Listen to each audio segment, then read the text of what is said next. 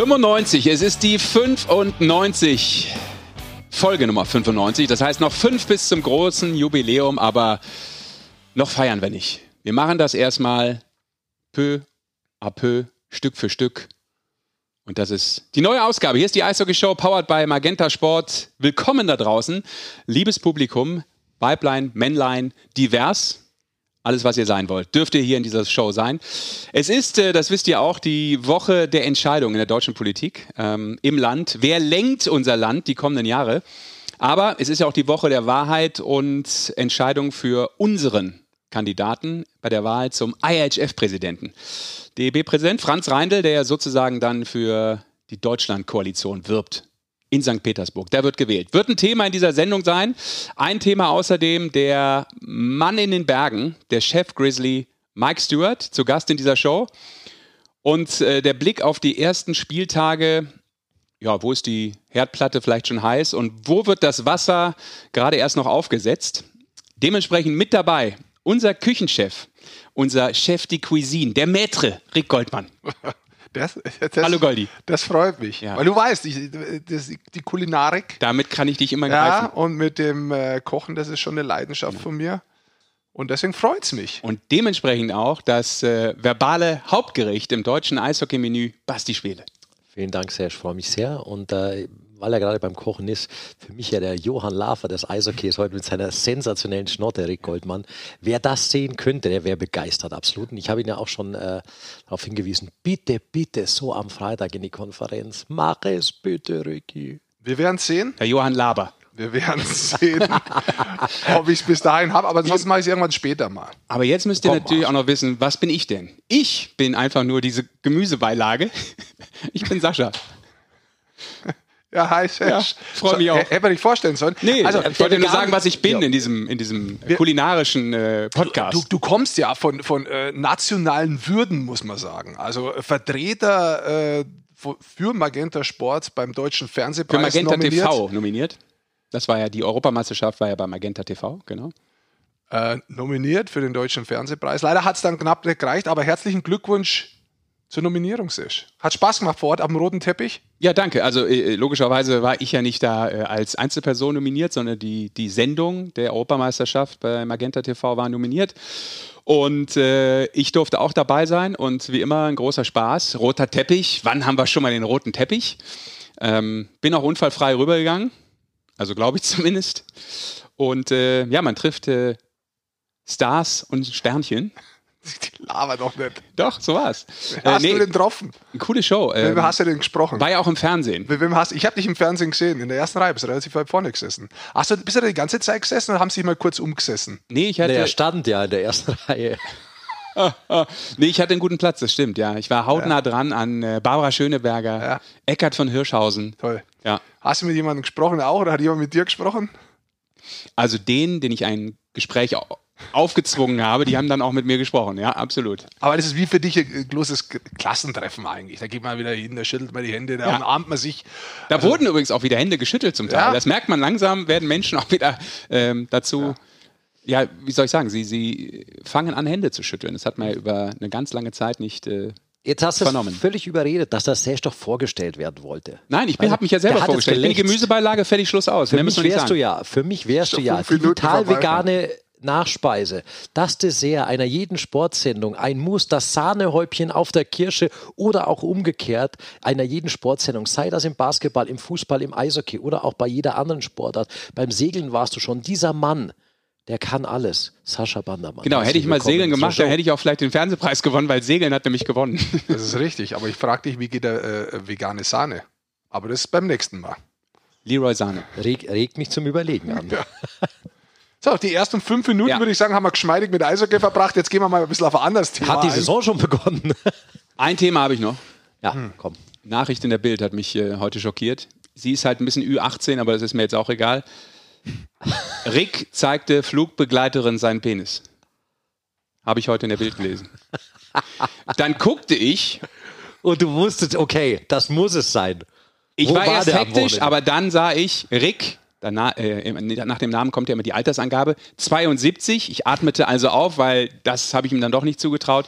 Und Rick auch nur mit C, war irgendeine so Wrestling-Legende, der irgendwann mal vor 120 Ric Flair. Jahren. Ja, kann sein. Sag nicht Ric Flair, da müssen wir mal kurz unterbrechen. Das große Idol aus Ricks Kindheit. Okay. Aber wir wollen das jetzt auch nicht überstrapazieren. Es ist, es ist die, die Überschrift flog Oh ja. mir ins Auge. Ist aber gar nicht lustig. Aber wir Belästigungsvorwürfe und so. Natürlich ist das nicht los, lustig. Ja, was weiß ich, wenn du das erzählst, was da stimmt, aber es stimmt wirklich und es ist tatsächlich Ric Flair. kannst Trainer in der DL werden. Ja. So, und wir merken, wir, wir merken, dass diese Sendung wenig Flair hat, wenig Style. Und deshalb geht's jetzt los. Leute, DL, what the hell? Komm, auf geht's. Was habt ihr mitgenommen? Erste Wochenende und die ersten vier Spieltage sind ja ähm, absolviert in der deutschen Eishockeyliga. Ihr wart vor Ort. Goldi vom Eröffnungsspiel. Basti, du hast auch schon Spiele. Wir waren äh, in der Konferenz ja, zusammen zweimal Konferenz. schon. Jetzt immer freitags ja, Äh, mit euch als äh, Ab Gastgeber. 19 Uhr schon. Ja, 19 Uhr, die volle Rutsche, halbe Stunde Vorlauf. Ja. Ja, da wird alles thematisiert. Viel zu wenig Zeit. Also zu wenig, aber äh, ich, jetzt mal ernsthaft, jetzt lass uns mal endlich anfangen. Also das Erste, was ich sagen muss, ist, ich, ich, ich stelle jetzt erst fest, jetzt kapiere ich es erst nach dem vierten Spieltag, welchen Impact die Zuschauer wieder auf das Spiel haben und auf mich selbst. Also ich habe, ich, ich erwische mich selbst dabei, wenn ich mir die Spiele anschaue, auch wie gestern, zum Beispiel Sonntag, gestern waren sieben Stunden Eishockey da, wie du dich von den Zuschauern und der Stimmung in den Hallen mitlenken lässt, emotional wirst.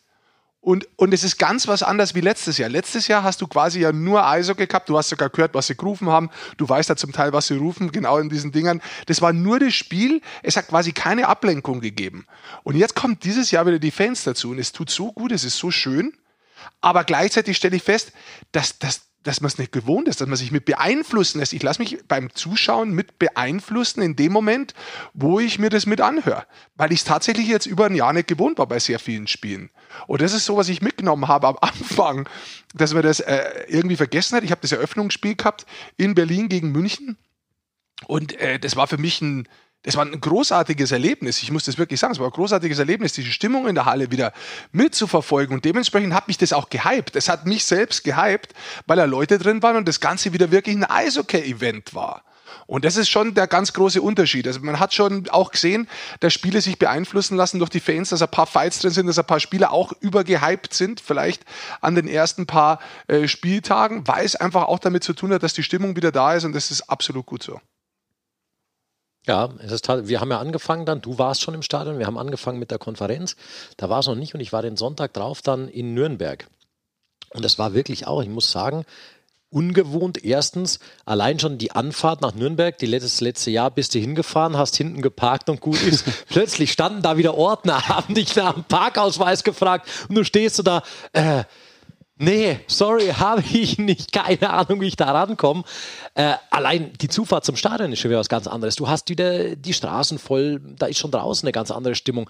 Es macht einfach, äh, es ist ungewohnt, wie der, wie der Rick sagt, tatsächlich, aber auch dann, ähm, als die Spieler zum Warm-up kamen, kamen, das war das erste Spiel mit Zuschauern wieder in Nürnberg.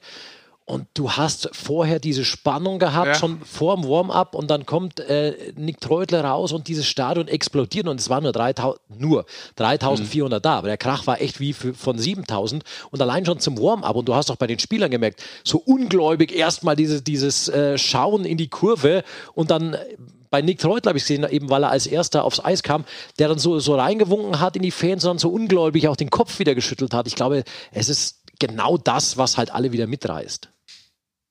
So ist es. Und es wird ja hoffentlich dann auch noch viel, viel mehr, wenn immer mehr Fans zugelassen werden. Momentan ist ja alles noch äh, limitiert, logischerweise. Ähm, da auch noch nicht so die komplette Auslastung, muss man auch anmerken. Vielleicht äh, Der eine oder andere Club suchen. schon, ja. Ja, genau. Also, aber die ersten Heimspiele waren, glaube ich, nur bei, bei den Eisbären dann wirklich auch ausverkauft. Also zumindest an das Limit ausverkauft, was ja möglich war. Ähm, Augsburg ging ziemlich hoch, Ja. 4-8, sowas. Genau. Ähm, es, wird, es wird mehr. Ähm, es, ich glaube, auch die Fans müssen sich wieder eingrooven, so langsam. Aber die, die da waren, das habe ich auch so am Fernseher zumindest vernommen, ähm, weil ich noch nicht äh, live vor Ort war im, im Eisstadion. Ähm, ja, andere Welt. Also das haben wir auch schon mal besprochen. Ähm, ich glaube im letzten Podcast, äh, dass wir das im Fußball auch schon bemerkt haben, die ja schon früher angefangen haben, es ist das gleiche, der gleiche Effekt eigentlich. Äh, und das kriegst du von den Spielern ja auch bei jedem Interview dann äh, nach Spielen einfach so ins Mikro gesagt. Und es ist dann auch nicht immer so eine Plattitüde, sondern ähm, ja, das brauchen die. Also alles andere macht ja keinen Sinn. Es ist ja wie, als wenn du Theaterschauspieler bist und spielst vor leeren Rängen. Also brauchst Feedback, ja, brauchst Applaus. Es ist ganz Der Künstler lebt vom Applaus. Es, es, ist tatsächlich, es ist ganz was anderes. Also ähm, man stellt es oft erst dann fest, wenn man was nicht mehr hat. Oder wenn es wieder zurückkommt, man hat es wieder. Ja? Also es ist tatsächlich, die Sportart ist ganz anders. Und ähm, ich muss auch sagen, es, es hat, ich finde die Qualität in diesen ersten vier Spielen phasenweise sehr gut. Und ich habe mir da auch gefragt gehabt, bin ich so gehypt durch die Fans, dass die wieder da sind und die Stimmung mhm. und nehme ich es zum Teil bloß nicht sportlich wahr. Aber zum Beispiel gestern auch, ich habe am Sonntag, also jetzt heute Montag nehmen wir auf, am Sonntag, ich habe mir sehr viel Eishockey angeschaut und habe da unter anderem auch Mannheim gegen Berlin gesehen. Ähm, das ist schon phasenweise verdammt verdammt gutes Eishockey gewesen mit der Schnelligkeit. Und ich habe dann durchgesäppt äh, und habe mir unterschiedliche Spiele angeschaut. Und das, dieses, dieses Eishockey habe ich auch bei anderen gesehen. Also zum Beispiel gestern hat auch Iserlohn gegen Ingolstadt gespielt, was ich finde sehr, sehr gutes Eishockeyspiel war. Das, wo, wo hart war, das, wo eng war, da wo Geschwindigkeit drin ist. Also das ist insgesamt schon, was man so sieht, finde ich bisher, das macht schon wirklich Freude für die DL-Saison.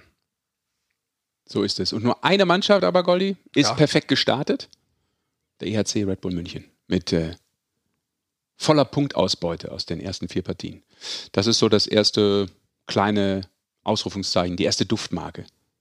Ja. Also ich weiß nicht, ob man es so benennen kann, aber zumindest haben sie die Punkte geholt und sind da, wo sie sie eigentlich auch diese Saison sehen wollen, nämlich ganz oben in der Tabelle und ähm, schon mal gut reingestartet. Also ohne Sorgen erstmal groß reingestartet. Ne? Ja, ich würde jetzt nicht sagen, dass es die ganz große Überraschung ist, aber Nö. wenn du vier Spiele äh, spielst und alle vier gewinnst, ist es schon äh, überraschend, weil du nicht mehr, das ist der Anspruch, aber dass du es dann auch so umsetzen kannst, das ist vielleicht dann doch überraschend, ähm, die Art und Weise. Und alle vier nach 60 halt auch. Ne? Genau. Ja auch noch, manchmal gewinnst du dann noch eins in der Overtime, und, aber so. Die Art und Weise, finde ich. Ich meine, wir haben es äh, im ersten Podcast angesprochen, übrigens zur Info, weil immer wieder Leute fragen, zweiwöchig kommt der Podcast jetzt erstmal, bevor es dann eine andere Show wird, aber dazu anders mal mehr.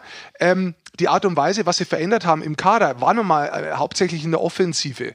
Sie haben wirklich äh, Impact-Spieler in der Offensive geholt und, da kommen wir vielleicht dann jetzt später noch dazu, mhm. wenn wir ein bisschen ins Detail gehen, aber sie haben jetzt auch die meisten Tore der Liga und das ist auch die Spielweise von München, wenn sie erfolgreich sind. Und äh, sie haben jetzt 18 in vier Spielen, das ist wirklich, das ist stark, also das ist äh, ordentlicher Schnitt und dementsprechend äh, haben sie sich auch die zwölf Punkte verdient. Genau, die äh, Grizzlies aus Wolfsburg, aktuell, wenn wir jetzt aufnehmen, äh, Tabellenzweiter, auch mit einem richtig guten Start und 10 Punkten, kommen wir natürlich gleich noch zu, weil wir ja dann auch mit Mike Stewart, dem äh, Coach, sprechen wollen und werden selbstverständlich äh, auch gleich noch ein bisschen mehr die Liga im Blick haben und auch vertiefen. Aber ich habe es ja angesprochen, wir wollen uns auch darum kümmern, dass möglicherweise am Ende dieser Woche ein Deutscher, nämlich unser Präsident Franz Reindl, ganz oben an der Spitze des Weltverbandes sein könnte, wenn er gewählt wird in St. Petersburg beim IHF-Kongress. Da wird ja viel abgestimmt, da geht es um das Council, aber eben auch um die Nachfolge von René Fassel, dem äh, bis jetzt noch amtierenden Schweizer Präsidenten, der das ja gefühlte 420 Jahre gemacht hat. Äh, also ich kannte keinen anderen, sage ich mal so. Also um genau zu sein, er hat es 27 Jahre gemacht. Eben.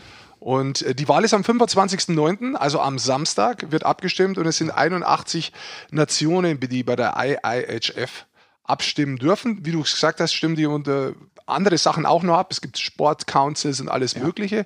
Aber das Spannende aus deutscher Sicht ist natürlich Franz Reindl. So ist es. Also es wird nicht nur am 26. Äh, wichtig gewählt, sondern auch am 25.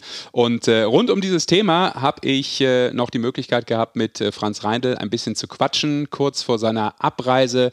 Ähm, er ist eigentlich diese Woche schon in St. Petersburg die ganze Woche unterwegs, weil da noch Gespräche geführt werden.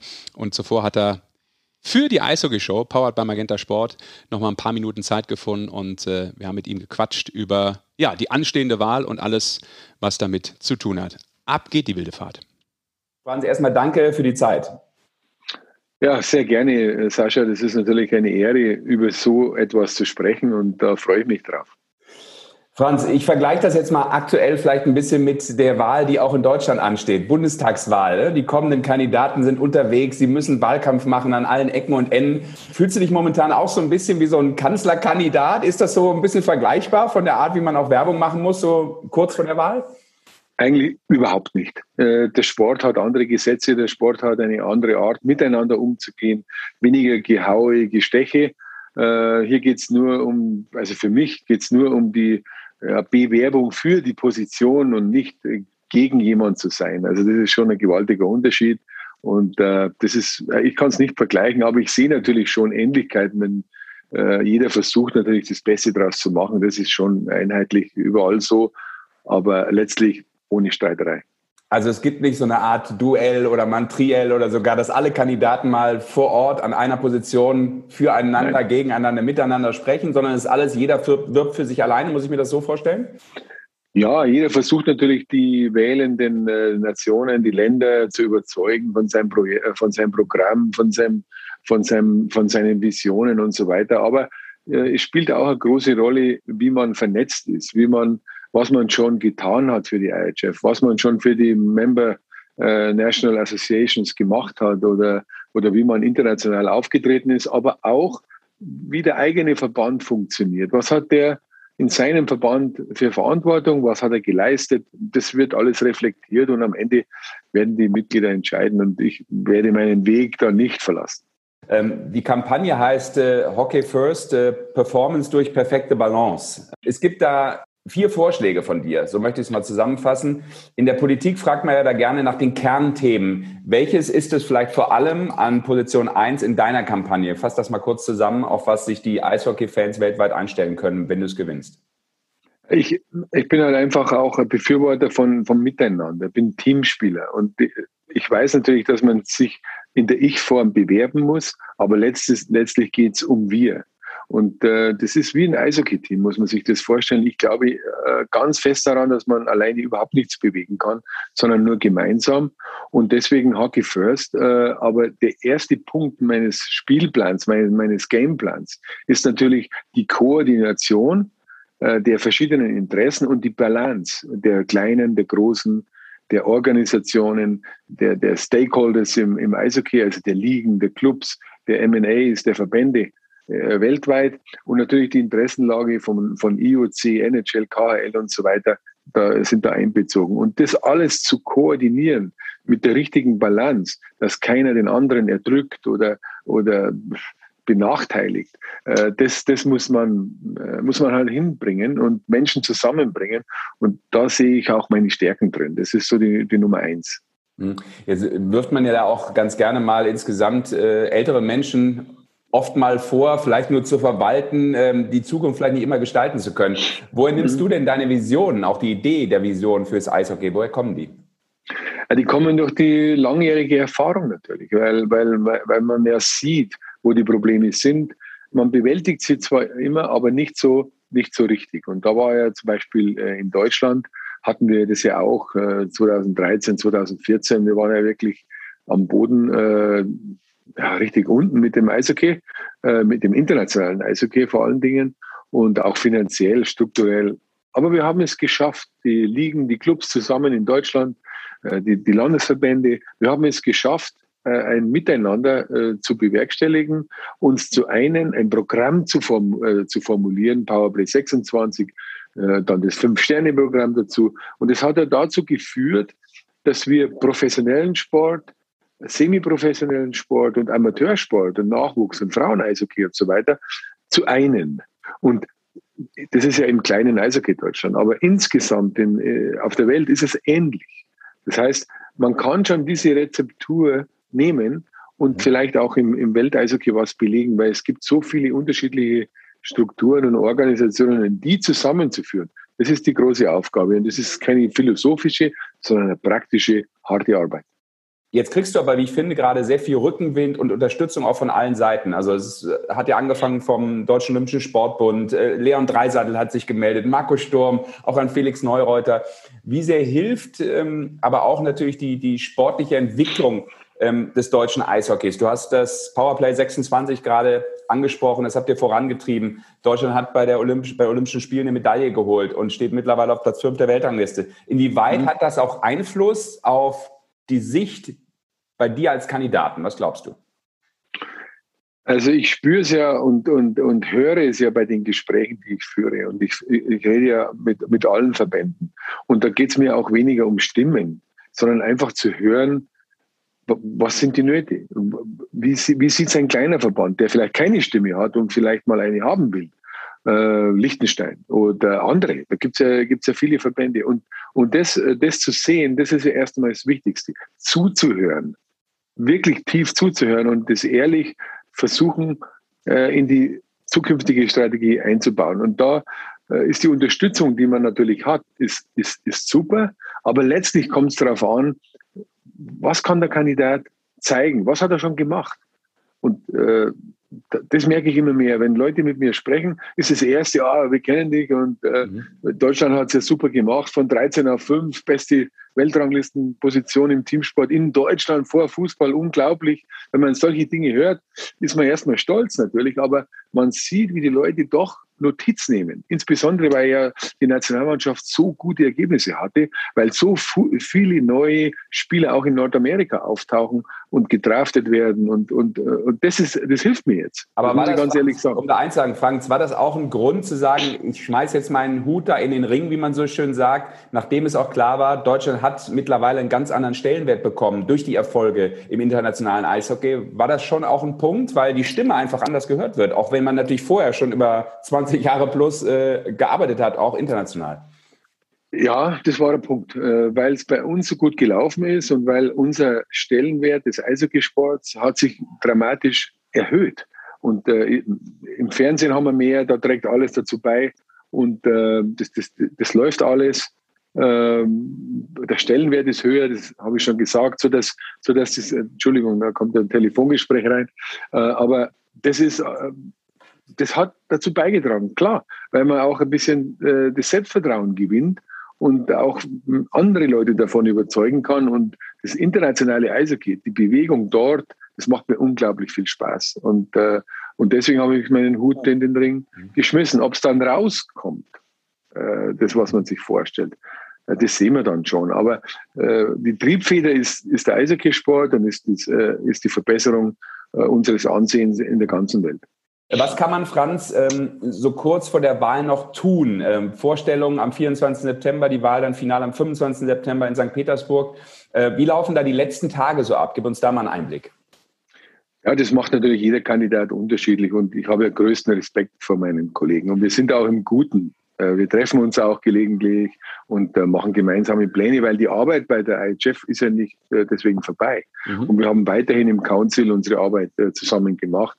Also da ist das Einvernehmen gut, bei aller Konkurrenz natürlich. Aber, aber das ist ja erst einmal, erst einmal das Wichtigste, dass man gemeinsam äh, da nicht untereinander den großen Streit beginnt. Aber zur Wahl hin ist es halt so, dass man weiterhin versucht, das Gespür zu bekommen, wer braucht noch äh, wer hat noch Fragen? Die werden sowieso beantwortet. Diese Kontakte werden noch erfüllt. Aber darüber hinaus gibt es trotzdem noch Richtungen, wo man sagt, ah, da müsste man noch ein bisschen was tun. Ob das jetzt in Asien ist, ob das jetzt in Nordamerika ist, da weniger da, weil da ist, sind, gibt ja nur zwei ganz große Verbände dort. Und ähm, aber so versucht man halt einfach jeden Tag die Gespräche zu nützen. Und bei Wahlen ist es ja so, auch wenn das Gefühl gut ist, so weiß ich doch und bin Realist, dass das ja nichts bedeutet, weil Gefühle wählen nicht. Und, äh, und deswegen muss man da bis zum Ende kämpfen und äh, auch ein bisschen in die Overtime gehen. Und die Overtime wird halt der, am Freitag in der Nacht sein, wenn man sich schon vorgestellt hat und am nächsten Tag die Wahl ist. Für mich ist es ein big, big game. Ist das so ein Abschluss oder wäre das ein Abschluss äh, schon so eine Art äh, Lebenswerk? Wie würdest du das dann einschätzen, wenn es denn so kommen sollte am 25. September? Ja, das hat sich so entwickelt, Sascha. Das hat sich entwickelt. Äh, am Anfang war es halt äh, Hut in den Ring schmeißen, um eine Position zu kämpfen, Eishockey vorwärts bringen. Aber jetzt durch den Wahlkampf, der ja schon eineinhalb Jahre läuft, mhm. äh, durch die Corona-Verschiebung des, äh, des Wahltermins, ähm, da hat sich das zu einem richtigen Spiel entwickelt, zu einem richtigen Game. Und äh, ich hatte ja in meinem Leben ganz, ganz große, äh, durfte ich große Sachen miterleben mit meinen Teams, äh, mit der Bronzemedaille 76, mit, äh, mit, mit 2016 mit dem, äh, mit dem Team Europe als Außenseiter, als Präsident durfte ich äh, bis ins Finale vorstoßen und dann Pyeongchang dabei sein, 2018, das ist natürlich ein Hammer. Aber jetzt die Ehre zu haben, für das, für das Präsidentenamt bei der IHF zu kandidieren, hätte ich mir ja früher nie vorstellen können. Aber jetzt ist es soweit. Jetzt sind wir kurz da. Das ist wie wenn du ins Finale kommst. Das wirst du auch gewinnen. Mhm. Und da ist, äh, da ist es, da tust du alles. Und das so, ich, so fühle ich mich. Ich fühle mich wie, wie als Spieler. Und da kämpfe ich halt bis, zu, bis zum Schluss. Und wenn es nicht geht, gibt man sich nach dem Spiel die Hand. Und dann schauen wir mal, wie es weitergeht. Ja, einmal Sportler, immer Sportler. Ne? Was sagt denn Franz äh, deine Familie dazu? Ich meine, du hast ja auch vier Enkel, glaube ich. Dann ist der Opa ja noch mehr international unterwegs. Ja, das ist, äh, das ist natürlich der Wermutstropfen, muss ich auch sagen, weil, weil, weil die Arbeit wird nicht weniger, aber das ist halt auch Leidenschaft und, und das, die Arbeit und die, das Leben im Eishockey formt einen ja auch. Und äh, ich ziehe da so viel raus und nachdem es mir ja da nicht ums Geld geht, äh, sondern um, um die Position, um das Führen, um Versuchen, dass ein Deutscher wieder die Spitze der IHF erklimmt. Äh, das, das, das, das treibt mich und ich, ich tue alles dafür und ich fühle mich einfach äh, unglaublich euphorisch dabei, ähm, wohl wissen, dass es ein ganz, ganz harter und steiniger Weg ist. Dann abschließend, Franz, äh, wenn es am 25. September denn dann so kommt äh, und der neue Präsident der IHF, Franz Reindl, heißt, äh, wer soll denn das Vakuum national füllen? Ja, das wird, das wird halt die Frage sein. Wir haben ja beim Deutschen Eishockeybund sind ja Wahlen im Jahre 22, turnusmäßige Wahlen. Und sollte es zu dieser, zu dieser Wahl kommen, dann muss man halt Interimslösungen herbeiführen. Für diesen Fall ist das Präsidium vorbereitet und wir haben uns da Gedanken gemacht. Aber das ist, kann ja nur Interimslösung sein, so wie es auch in der Satzung vorgegeben ist. Und dann kann man ja, hat man ja zur nächsten Wahl beim DEB hat man ja noch äh, wirklich Zeit, äh, die geeigneten Personen, äh, dass sich die für diese Position bewerben. Dann wünschen wir dir alles Gute, toi toi toi, ähm, dass äh, ja, die deutschen Farben dann noch international im Weltverband äh, von dir als Präsident äh, vertreten werden. Wünschen dir viel Glück bei der Wahl und äh, danke natürlich nochmal für die Zeit vor allem. Wir wissen, die ist gerade äh, durchaus kurz bemessen. Herzlichen Dank, mache ich ganz, ganz gern und äh, viel Glück und weiter viel Erfolg. Ja, also soweit Franz Reindl. Ähm ich habe es ja gerade schon gesagt, äh, wir drücken natürlich die Daumen, ähm, dass das funktioniert. Ähm, welche Wichtigkeit hätte das äh, so aus deiner Sicht, Basti, dass äh, das ein Deutscher macht, ganz oben an der Spitze? Ähm, ich habe ja auch gerade schon mit ihm drüber gesprochen.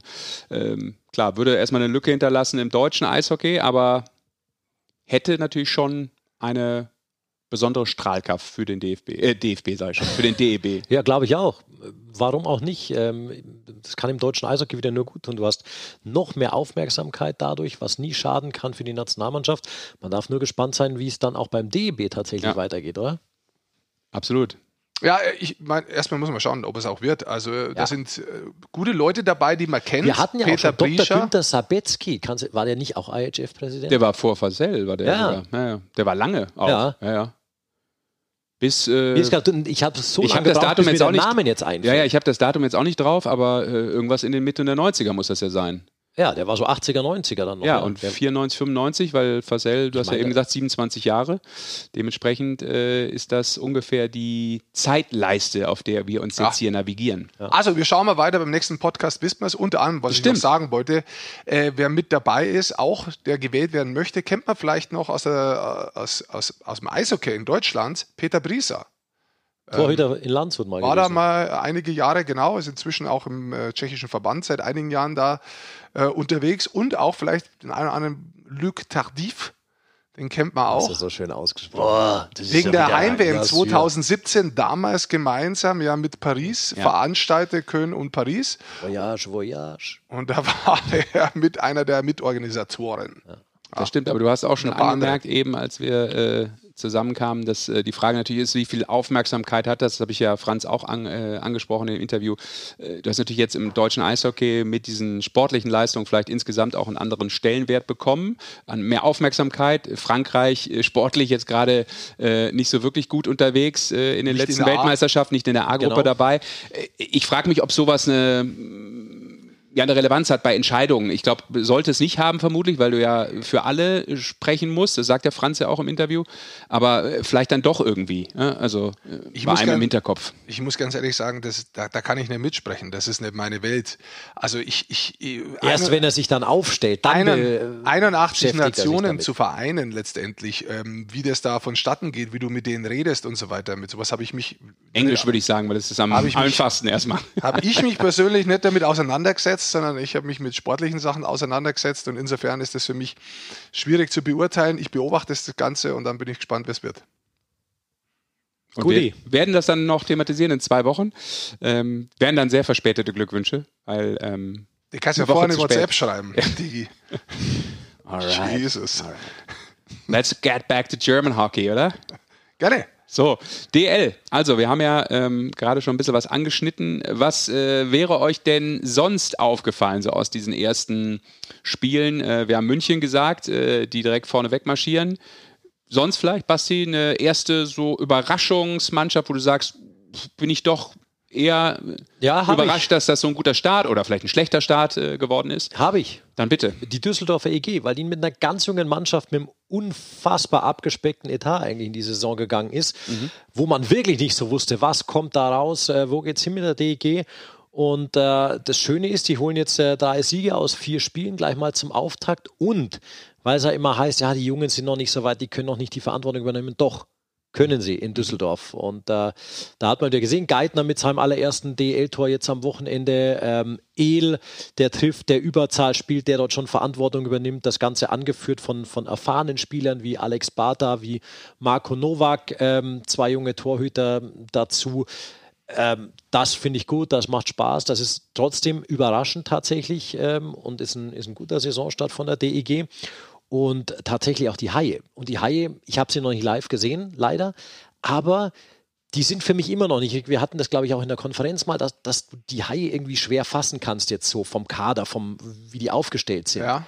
Aber äh, da ist Grid dahinter tatsächlich. Die, die, äh, das ist nicht schlecht, wie die, wie die gestartet sind, die ersten vier Spiele. Sie finden Wege, ja. Also ähm, vielleicht bei der DG noch mal eins dazu ja, die haben einen jungen Kader, aber du hast es angesprochen. Ich finde die Mischung auch interessant. Also da ist schon eine Handschrift zu erkennen, muss man sagen. Sie haben nicht so viel Geld zur Verfügung, aber sie haben wirklich junge deutsche Spieler, die sie mit reingeholt haben, wo sie versuchen einfach, dass sich die entwickeln können. Und das geht jetzt auch zu Beginn in den ersten vier Spielen, klappt es gut. Sie haben Erfahrung mit dabei. Sie haben den einen oder anderen Import, der zusätzlich eine Stütze sein soll oder, oder auch ist. Und sie haben auch Spieler, und da hast du einen El angesprochen oder auch Eder, bei Düsseldorf, da wo man darauf hofft, dass die quasi den nächsten Schritt machen, dass mhm. das ihre Saison wird letztendlich, mhm. da wo der Stern wirklich komplett zum Leuchten kommt.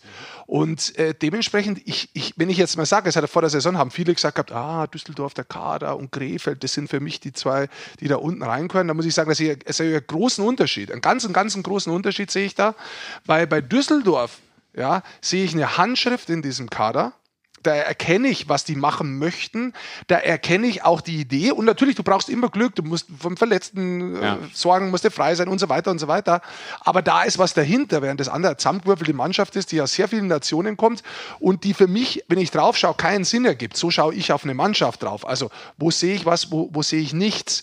Und wenn ich jetzt zurückkomme, da, wo der Basti gerade aufgehört hat, bei Köln, da ist für mich zum Beispiel ein ganz, ganz wichtiger Mann, den würde ich mir holen, egal wo ich wäre, ob ich der Letzte wäre in der Tabelle oder der Erste, Tourisson. Das ist für mich ein Spieler, den hole ich rein und ich bin fest davon überzeugt, dass der eine Mannschaft besser macht durch die Art und Weise, wie der Eishockey spielt. Der kann Tore schießen, ja, aber die Art und Weise, wie er sich einsetzt, du kannst ihn in Unterzahl brauchen, du kannst ihn in Überzahl hernehmen. Also du meinst, der dass hat, er in jeder Mannschaft eigentlich funktionieren würde? Er hat eine irgendwie. Geschwindigkeit, ja, und er hat ein Mindset. Der, der, der ist ein Spieler, der bringt dich weiter. So einen Spieler sehe ich zum Beispiel jetzt bei Krefeld nicht, um jetzt mal kurz so kleine Unterschiede herzumachen, mhm. bloß wie ich auf den Kader schaue. Und deswegen KLC, ja, ich schätze ihn auch besser ein. Mein großes Fragezeichen war wirklich da die Torhüterposition. Poggi, ja. bis jetzt hervorragend. Ja. Letztes Jahr schwierigeres Jahr, nicht so konstant. Äh, und wie sie natürlich damit umgehen, wenn, wenn du jemanden verpflichtest wie Höhles, der, wo man davon ausgeht, dass der eigentlich die Nummer eins sein soll in der Verteidigung, jetzt aber durch eine Knieverletzung wahrscheinlich möglicherweise das ganze Jahr nicht mehr spielt, äh, da fehlt da was in der Abwehr natürlich, ja. Und das waren für mich so Fragezeichen, die ich nicht einschätzen konnte. Das gibt es in jedem Kader. Aber ja, definitiv ist Düsseldorf eine der Überraschungen. Da drängt sich mir aber dann die Frage auf, Jungs, an euch gestellt. So ein Projekt oder so eine Idee, du hast es Idee und Gedanke, der dahinter steckt bei Düsseldorf. Äh, wie wichtig wäre das vielleicht auch fürs deutsche Eishockey, dass so ein Gedanke, so eine Funktion, äh, wie sie da probiert wird, dass das funktionieren kann? Ähm, mit Hinblick auf ja ein bisschen mehr Traute in den Nachwuchs, ihr habt es schon angesprochen, weil wir sind ja jetzt in einer sehr spannenden Saison mit dem ja. Abstieg, mit der Abstiegsmöglichkeit. Ja, das ist definitiv in Anführungszeichen riskant, was es eigentlich nicht ist. Du musst einfach auf die, auf die Leute vertrauen. Und äh, es ist ja auch schade. Aber es könnte ja auch mal ein Zeichen setzen, ja, dann, oder? Wenn das richtig gut funktioniert. Die DEG macht es ja nicht zum ersten Mal. Mhm. Die haben das ja vor sechs, sieben Jahren, äh, als Christoph Kreuzer dann übernommen hat, als auch das, das Geld weniger wurde, hat man diesen Aufbau ja schon mal gemacht mit jungen Spielern und hat da gute Jungs rausgebracht, wie Danny Fischbuch damals. Äh, wer war da auch noch dabei? Manuel Strodel war da dabei. Da waren ein paar, die, die jetzt etablierte Nationalspieler oder, ähm, oder DEL-Spieler auch sind. Und da hast du natürlich immer wieder dieses Ding, warum eigentlich nur in der Not? Warum nur, wenn es finanziell jetzt nicht mehr so rosig aussieht? Warum ist das nicht normal, eine Mannschaft so zu formen? In Auch der ein guter DL? Gedanke, ja. Mhm. Das wird, äh, es wird mehr. Es wird mehr, keine es Frage. Es wird mehr, keine Frage. Hat auch was mit der U23-Regel insgesamt zu tun und äh, auch da zum Beispiel. Mal drei auf dem Bogen stehen. Um mal, jetzt, genau, ja. richtig. Um da mal jetzt vielleicht auch mal einen Sprung ganz kurz zu machen nach Straubing, da ist Samanski.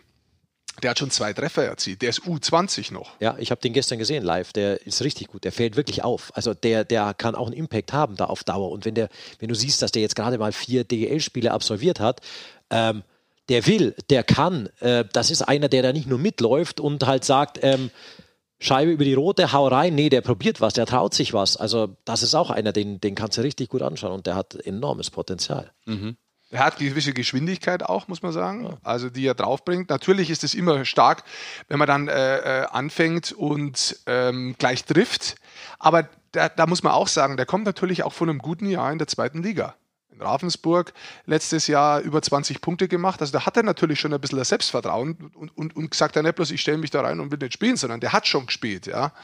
Und äh, auch bei den U23-Spielern, Wohlgemut zum Beispiel, nach Mannheim gegangen, ist da momentan ähm, mit drei Punkten ganz vorne in dem Team. Genauso El, den hast du auch angesprochen, der auch schon einen Treffer, zwei Assists äh, für die DEG. Also das sind schon äh, junge Spieler, finde ich insgesamt, die, die sich zeigen bisher. Ich war gestern beim, beim, ersten Ligator von, von Philipp Vareka in Aha. München, erstes Tor gemacht.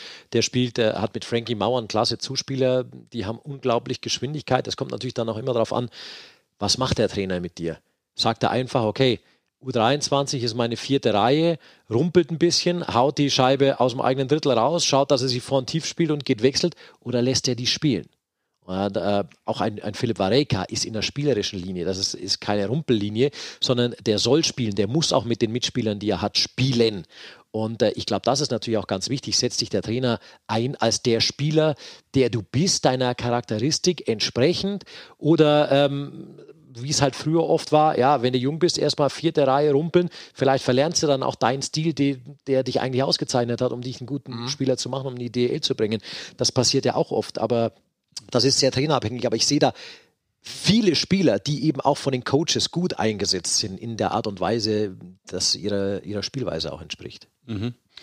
Meister vielleicht noch ein Satz zu den Eisbären Berlin mit 2-2 äh, gestartet, zwei Siegen, zwei Niederlagen. Du hast sie ganz am Anfang gesehen. Jetzt ja, haben sie ähm, auch nochmal ein bisschen deutlich verloren gegen äh, die Adler. Ja, aber da muss ich auch sagen, es ist 3-0 Ausgang, aber das Spiel, eigentlich muss Berlin da im zweiten Spielabschnitt mindestens eins oder zwei legen, vielleicht sogar drei.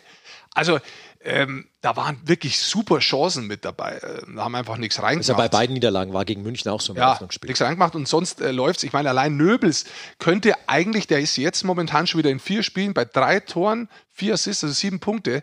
Der könnte ohne Probleme, wenn man diese, wenn man das München-Spiel dazu macht und Mannheim, der könnte bei sieben Tore und sieben Assists sein. Äh, äh, ernsthaft jetzt. Also das ist, das ist unglaublich. Ja. Es ist unglaublich, wie diese Reihe auch mit diesem Byron funktioniert jetzt. Also der hat da gestern auch ein paar Pässe geschlagen, dieser Byron. Diese Reihe macht wirklich so viel Spaß beim Zuschauen, das ist beeindruckend. Also mit wirklich, Leo Föderl als dritten Mann. Wie sich die gut verstehen, wie die dieses Dreieck im Angriff immer bilden, einer links, einer rechts, einer hoch, wie die angreifen, sie Scheiben zum Teil mit No-Look-Passes zuspielen, von hinten raus den schnellen Pass. Also das ist wirklich, da muss ich wirklich sagen, da schaue ich schon rein, allein wegen denen. Am Anfang war es für mich ein bisschen das Fragezeichen, wie geht die Reihe ohne Reichel? Ähm, ist ja auch nicht so ohne weiteres, dass du ein ganzes Jahr mit einem zusammenspielst und dich auch privat vielleicht gut verstehst, dass dann der nächste kommt und klickt. Aber man muss sagen, der Byron da drin, äh, momentan mit Föderl und äh, Nöbels, gefällt mir außerordentlich gut. Und äh, meiner Ansicht nach, um jetzt zurückzukommen, ja, die haben vielleicht nur zwei Siege, aber ähm, das hat einfach auch was mit der Torausbeute zu tun gehabt, mit der Chancenverwertung gestern. Und dementsprechend äh, finde ich Berlin auf einem sehr guten Weg. Ich sehe die Handschrift von Obar bei den Siegen, wo sie gewonnen haben, haben sie auch den entscheidenden Treffer gemacht. Ja, gegen zwei große. Das ist was, was sich auf Dauer durchsetzen wird. Aber ich glaube auch, ich muss, glaube, ich muss man nicht Angst haben. Mhm. Der Neuling hat auf jeden Fall schon mal gewonnen. Äh, Bietigheim Steelers äh, sind also dementsprechend schon mal angekommen in äh, der deutschen Eishockeyliga mit einem Erfolg. Das ist schon mal gar nicht so unwichtig direkt zu Beginn. Aber werden sicherlich insgesamt auch dann einen schweren Gang haben in der Saison. Man stellt aber auch schon fest, wenn ich jetzt so, so früh meine vier Spiele absolviert in der Tabelle und du guckst auf die Tabelle. Ja, was, die haben erst drei. Die, haben, die, die haben erst drei, genau, ja, genau wie Augsburg auch zum Beispiel, richtig. Ähm, aber Schwenningen und äh, Krefeld äh, erstmal unten, vor allem Krefeld, die habt schon angesprochen, die haben schon auch wieder 18 Gegentore. Ne? Die haben schon. Äh, da kommen wir zu dir, zum Tennis. 3-6, 4-6, 0, 6, ja, ja, genau. relativ klar. Genau, ich wollte nämlich gerade sagen, es waren immer sechs irgendwie. Es war so ein Sixpack, aber ein anderer, den man sich wünscht. Ähm, das, das macht schon wieder Sorgen, aber ihr habt es auch schon kurz eben ein bisschen angesprochen, Goldi, du meintest auch, ähm, nicht so klares Bild zu erkennen. Auf naja, den ersten Eindruck erstmal. Naja, also bei Krefeld muss man jetzt schon mal sagen, also äh, ja, es nimmt ja, ich wollte nur sagen, es nimmt 18. ja schon wieder Euphorie raus. Ne? Ja, also die, die, Fans haben diese Saison miterleben müssen, die letzte. Ah. Dann denkst du, okay, jetzt Neuaufbau, wir ich sortieren uns nochmal neu und du startest erstmal so. Das nimmt ja unglaublich fünf, Euphorie auch von den Fans Siegen jetzt. aus 38 Spielen letztes also. Genau, und dann kommen jetzt wieder Fans hinzu und du startest erstmal so. Das nimmt natürlich extrem viel Schwung weg. Ich, kann, ich könnte jetzt was vorlesen von einem Fan aus Krefeld, Wenn du der was geschrieben hat. Ähm, das geht aber, das ist, wird jetzt ziemlich lang dauern, aber da geht es einfach äh, äh, drum, dass der seit 2001 Riesenfan von Krefeld ist mhm. und in zwei Monaten hätte er sein Jubiläum, war live im Stadion, bla bla bla, es geht relativ weit. Und der hat das Spiel verlassen gegen Köln. Mhm. Ähm, Jetzt, jetzt sind wir erst am dritten Spieltag und ich muss sagen, ich verstehe es. Es ist halt außenrum sehr viel Unruhe. Ich sehe diese Handschriften nicht im Kader, muss man sagen, und dann kriegst du 18 Gegentore. Mhm. Und wenn du die, ich habe mir das mal alle angeschaut, wir haben sie in der Konferenz gesehen, aber wir haben es danach nochmal alle angeschaut, diese sechs Gegentore, das sind sechs haarsträubende individuelle Fehler, zum Teil im eigenen Drittel, meistens im Aufbau mit Fehlpass, zum Teil in der neutralen Zone und das Schärfste, also das, nicht Schärfste, aber das, das, das Krasseste war, sie fahren 4-1 Konter, das war der erste Treffer von Köln, sie fahren 4-1 Konter, vier Krefelder fahren Konter, verhauen diesen Pass, lassen sich auskontern, 3-1 in die andere Richtung und dann fällt das 1-0. Also, da muss ich einfach sagen, wenn ich mir das so anschaue, das Spiel, da kenne ich die Handschrift auch nicht von der Spielweise. Und wenn man jetzt in der Zeitung liest, ähm, der Geschäftsführer oder der General Manager oder der Krefeld, Torwarttrainer, ja genau, oder alles in einem, er, er, der zählt jetzt Clark Donatelli an. Ja, gut, verstehe ich, muss er irgendwas nach außen machen. Also die haben jetzt mal äh, äh spielfrei gehabt am Sonntag. Genau. Ähm, aber auch da du holst Donatelli, du holst unterschiedliche Mentalitäten von Spielereien, die unterschiedliche Spielweisen haben, dann holst den Co-Trainer rein, der eine Ikone ist in Russland, aber der ja von der Art und Weise Spielverständnis zu haben, ja ganz, ganz was anderes ist als wie kanadisches Eishockey. Also äh, normalerweise wenn man es mal ganz hart anschaut, war ja das kanadische Eishockey lang, man haut die Scheibe weg und läuft nach und holt sich zurück. Mhm. Hat sich natürlich verändert. In Russland war es eher so, da sind fünf Spieler am Eis und jeder bräuchte eine eigene Scheibe, weil er die nicht mehr hergibt. Also jetzt übertrieben, ja. Aber das ist reiner Scheibenbesitz, war das über Jahre hinweg ursprünglich aufbaut, wo das herkommt. Dann holen die einen Co-Trainer mit Sakalkin, der der Ehrentrainer ist von der russischen Nationalmannschaft. Und der Cheftrainer weiß es gar nicht. Der wird von einem Reporter gefragt und sagt, und, was sagst du, dass du den gekriegt hast? Mir hat keiner drüber gesprochen. Und, und dies, dies, dies, genau das ist so ein bisschen sinnbildlich für mich, auch wie Eishockey gespielt wird. Und die nächste Frage, wo ist der? Wie die Mannschaft zusammen ist. Jetzt war er an der Bank unten das letzte Mal. Aber äh, ich weiß nicht, hat man da jemanden cool, damit man schon jemanden hat, wenn man den anderen rausschmeißen kann? Oder was, was, was möchte man machen? Also, Soll das ein Supervisor sein und der andere weiß es gar nicht? Ich weiß es auch nicht. Und ähm, wir haben auch gesagt gehabt, dieses große Fragezeichen, dann höre ich jetzt hier auch auf, aber das große Fragezeichen Belloff im Tor, mhm. äh, der war letztes Jahr eigentlich zu schwach für die Liga, wenn ich es jetzt mal hart sagen würde. Ja? Also ähm, er war nicht konstant und du brauchst einen Rückhalt. Wenn du so eine Mannschaft hast, brauchst du einen Rückhalt, du brauchst einen Tor, der überragend ist, der über sich hinauswächst und der, der eigentlich alles hält. Und das war er auch nicht. Äh, und dann fehlt natürlich auch der Rückhalt. Und wenn du nach drei Spielen dann auch schon kaum noch äh, Selbstvertrauen hast, dann musst du aufpassen, dass die Abwehrspirale dich nicht so reindreht, dass du nachher irgendwo im Gully drunter gar nicht mehr raussiehst. Du eigentlich alle drei Torhüter jetzt schon gespielt hast und ja. alle drei wurden, äh, wurden da schon eigentlich rausgeschossen aus der Kiste. Das ist gefährlich. Ja. Ist, ist eine gefährliche Geschichte. Also ich meine.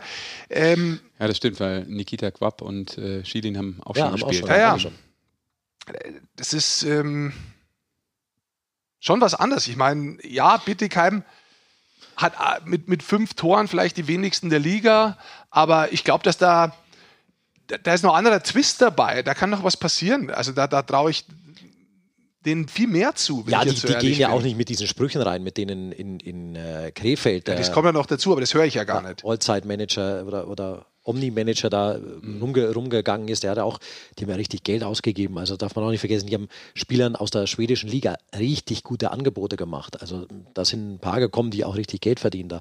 Äh, aber das ist, ist alles was anderes. In Bietigheim geht man natürlich ganz anders rein. Schwäbisch, so ein bisschen und sagt, hey, wir freuen uns einfach, dass wir in der DL dabei sind. Und alles andere als der Abstieg wäre eine, eine Riesenüberraschung und da, da, macht man sich auch keinen Druck. Ich habe die jetzt auch gesehen, ich habe die auch diese Woche wieder. Was mir da gleich aufgefallen ist, tatsächlich, die sind kurz. Und Danny No spielt da fast ausschließlich mit drei Reihen und das merkst du in jedem letzten Drittel bei denen. Mhm. Dass da die Power fehlt über die kompletten 60 Minuten.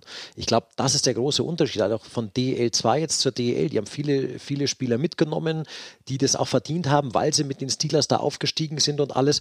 Ich glaube nur, weil du hast ja keinen Sprint, sondern du hast einen Marathon. Und wenn du nach drei Spielen schon siehst, dass da das letzte Drittel immer ein gewaltiges ist für Bietigheim, wo die sich echt schwer tun, überhaupt aus der eigenen Zone rauszukommen, beziehungsweise offensiv noch irgendwas zu kreieren. Das ist schon verdammt früh in der Saison. Da, da wirst du ja. ja auf Dauer wirst du enorme Probleme. Die noch lange ist ja. mit äh, 52 Spielen, genau. 56. Äh, 56, Entschuldigung, ja, ja, natürlich. Eine Mannschaft mehr, nämlich die Bietigheim Steelers, macht ja Sinn. Weil wir auch noch jetzt, wenn wir gerade von unten ein bisschen sprechen, müssen wir Schwenningen schon noch auch mhm. nennen. Die haben jetzt mhm. dreimal hintereinander mit 2-1 verloren, ganz knapp.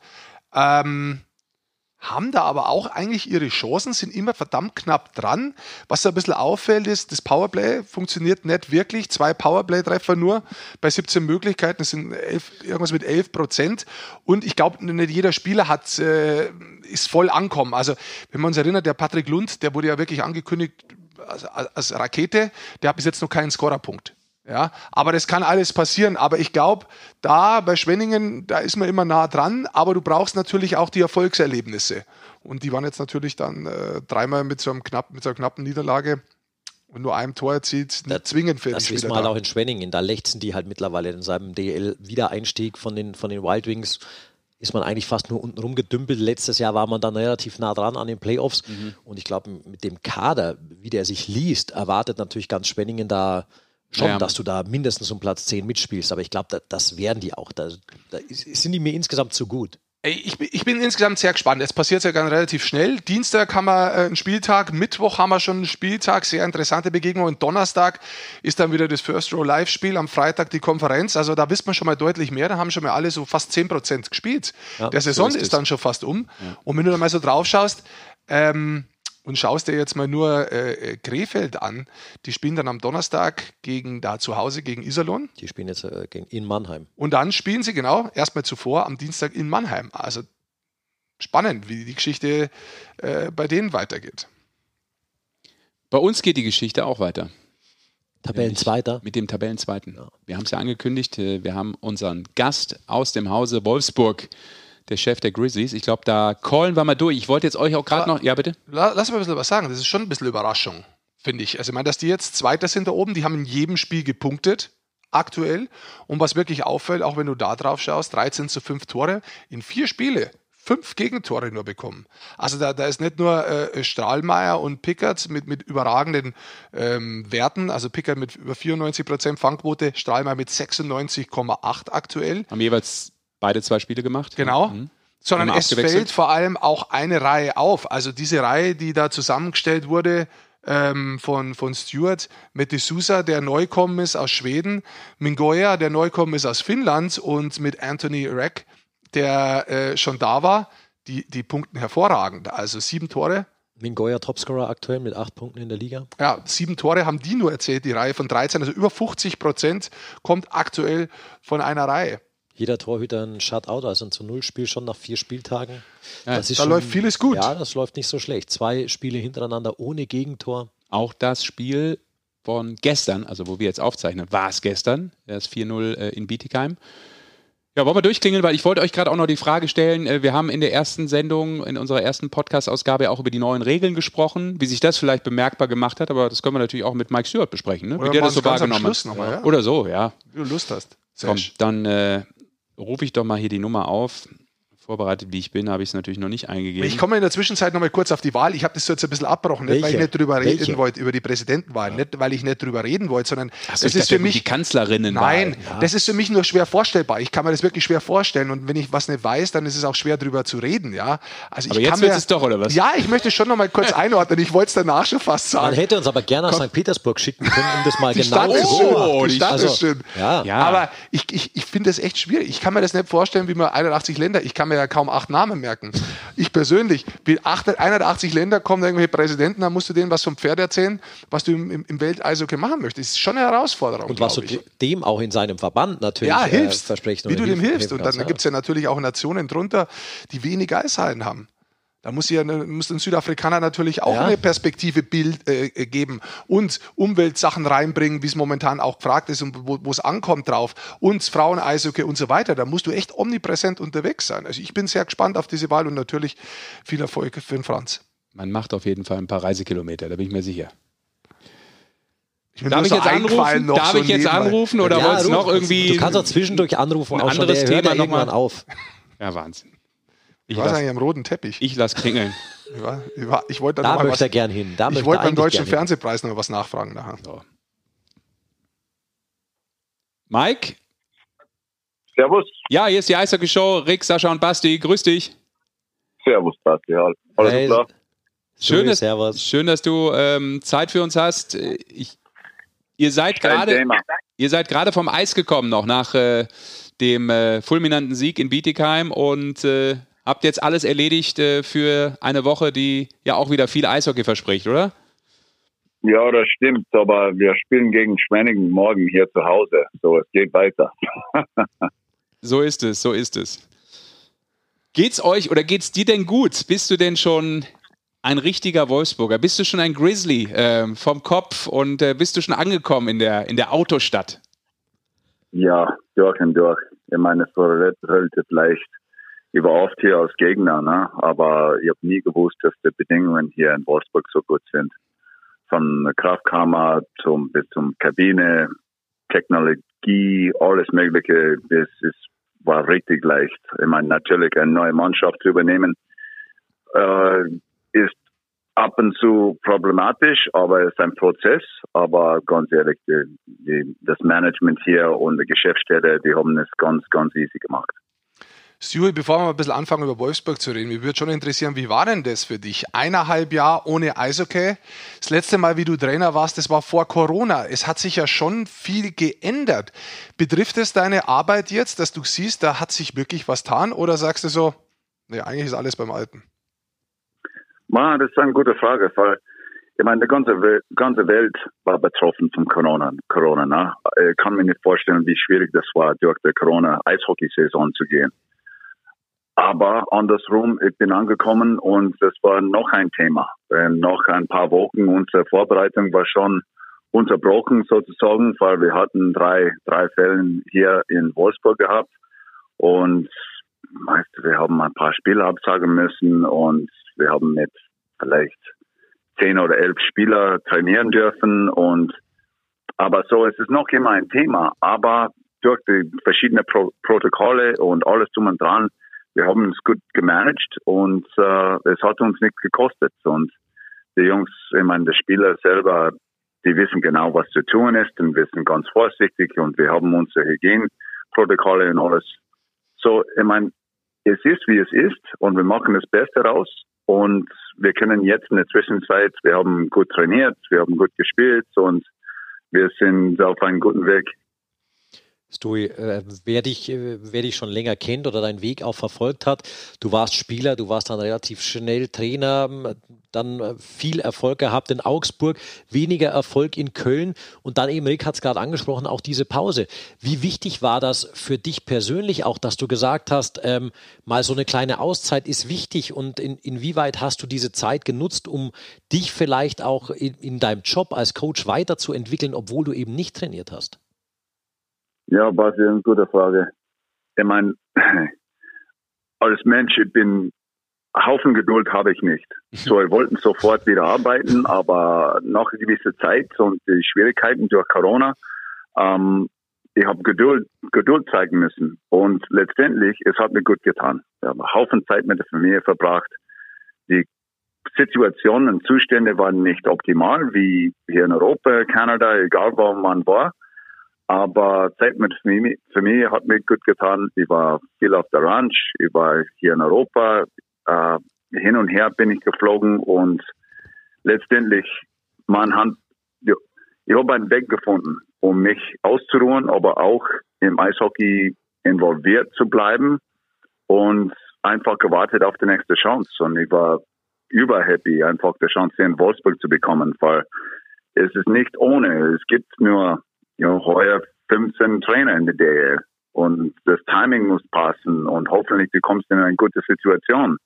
Und alle diese Faktoren haben eine Rolle gespielt in meiner Entscheidung, nach Wolfsburg zu kommen. Und äh, wenn ich ehrlich bin, ich sehe es als eine Ehre, im Eishockey zu arbeiten und hier in Wolfsburg für den Grizzlies zu arbeiten. So, das zur Seite, dann, es geht dann, weißt du, an der Sache. Und dann, wir haben eine Vorbereitung äh, äh, organisieren müssen und Spielerverpflichtungen organisiert und das und jenes im, im Hintergrund der logistischen Seite. Das ist genau, was man so schnell vergisst, weil den Alltag auf dem Eis zu trainieren und Showtime, wenn das Spiel endlich losgeht, das ist das, das Feine von, von das Trainerjob. Aber im Hintergrund, alle die Büroarbeit.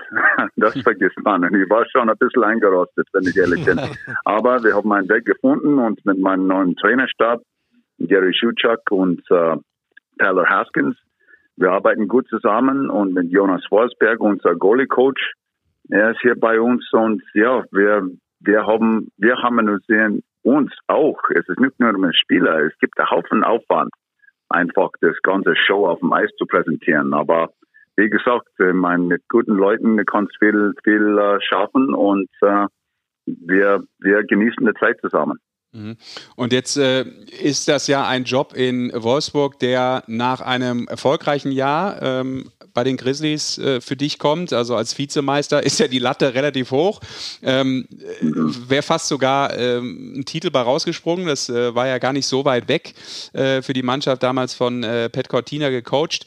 Ähm, ihr seid super gestartet jetzt auch ähm, direkt rein. Also ich glaube, das hilft ja immer. Vier Spiele, ähm, zehn Punkte.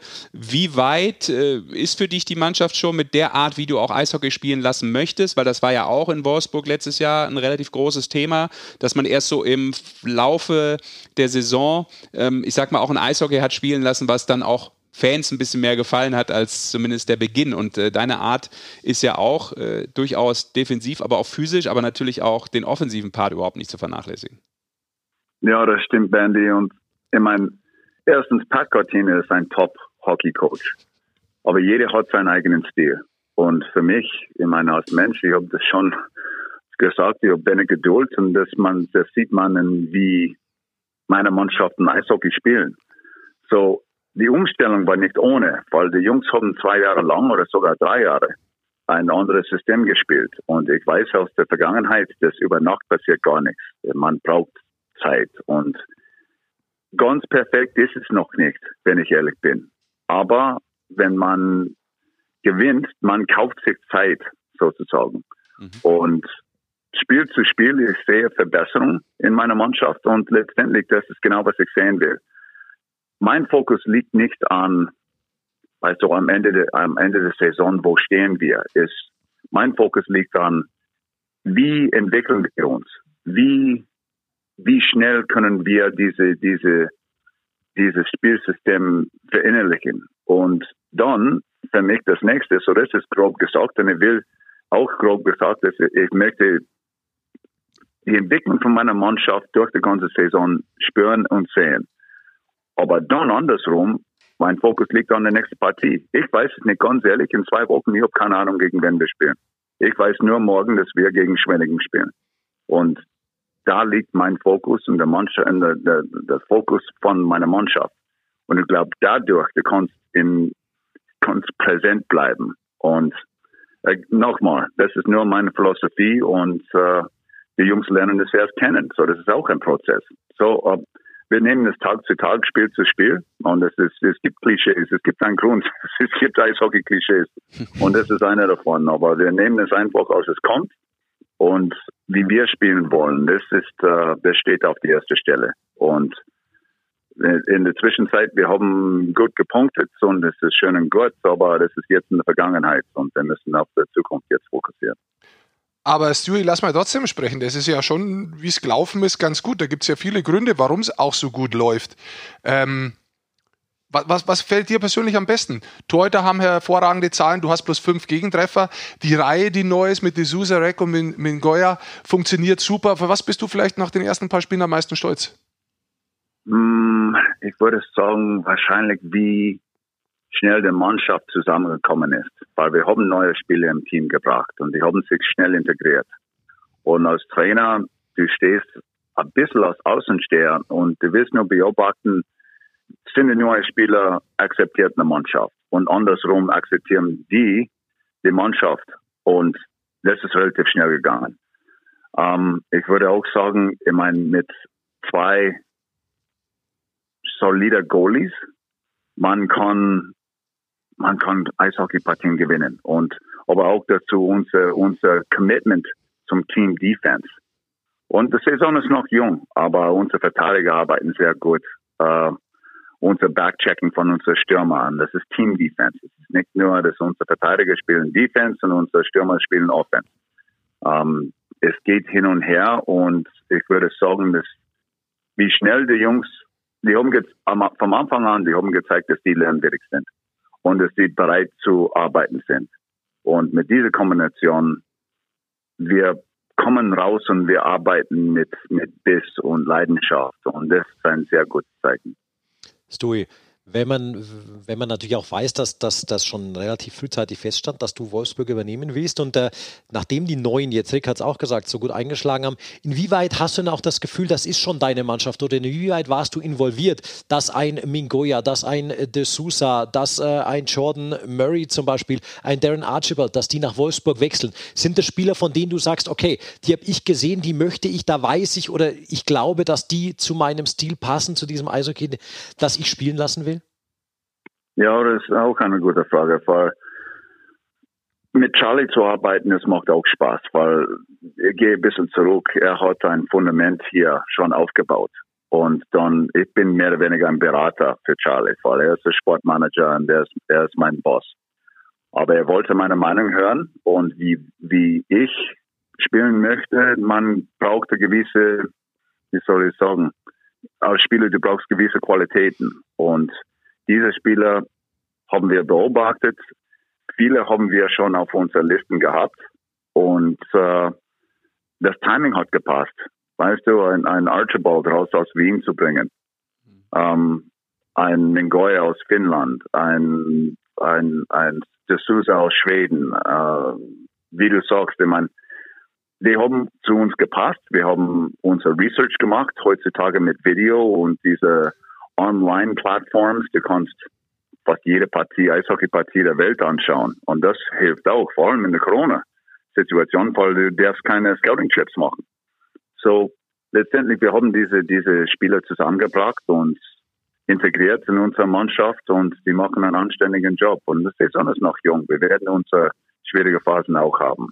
Aber ja, unser Team Defense ist, ist, in Ordnung. Wir schießen genug Tore und unsere Goalies funktionieren gut. So, wir sollten es jetzt genießen, weil, weißt du, diese, in Eishockey, es geht auf und ab. Und wie man durch die schlechten Zeiten kommt, das ist entscheidend. Weil wenn es gut läuft, das ist easy. Aber man mhm. sieht den Charakter von einer Mannschaft und wenn ich ehrlich bin, von, von einem Trainer und der Trainer starb, wenn es ein bisschen schief läuft, können wir zusammenhalten und wie kommen wir raus aus dem Loch.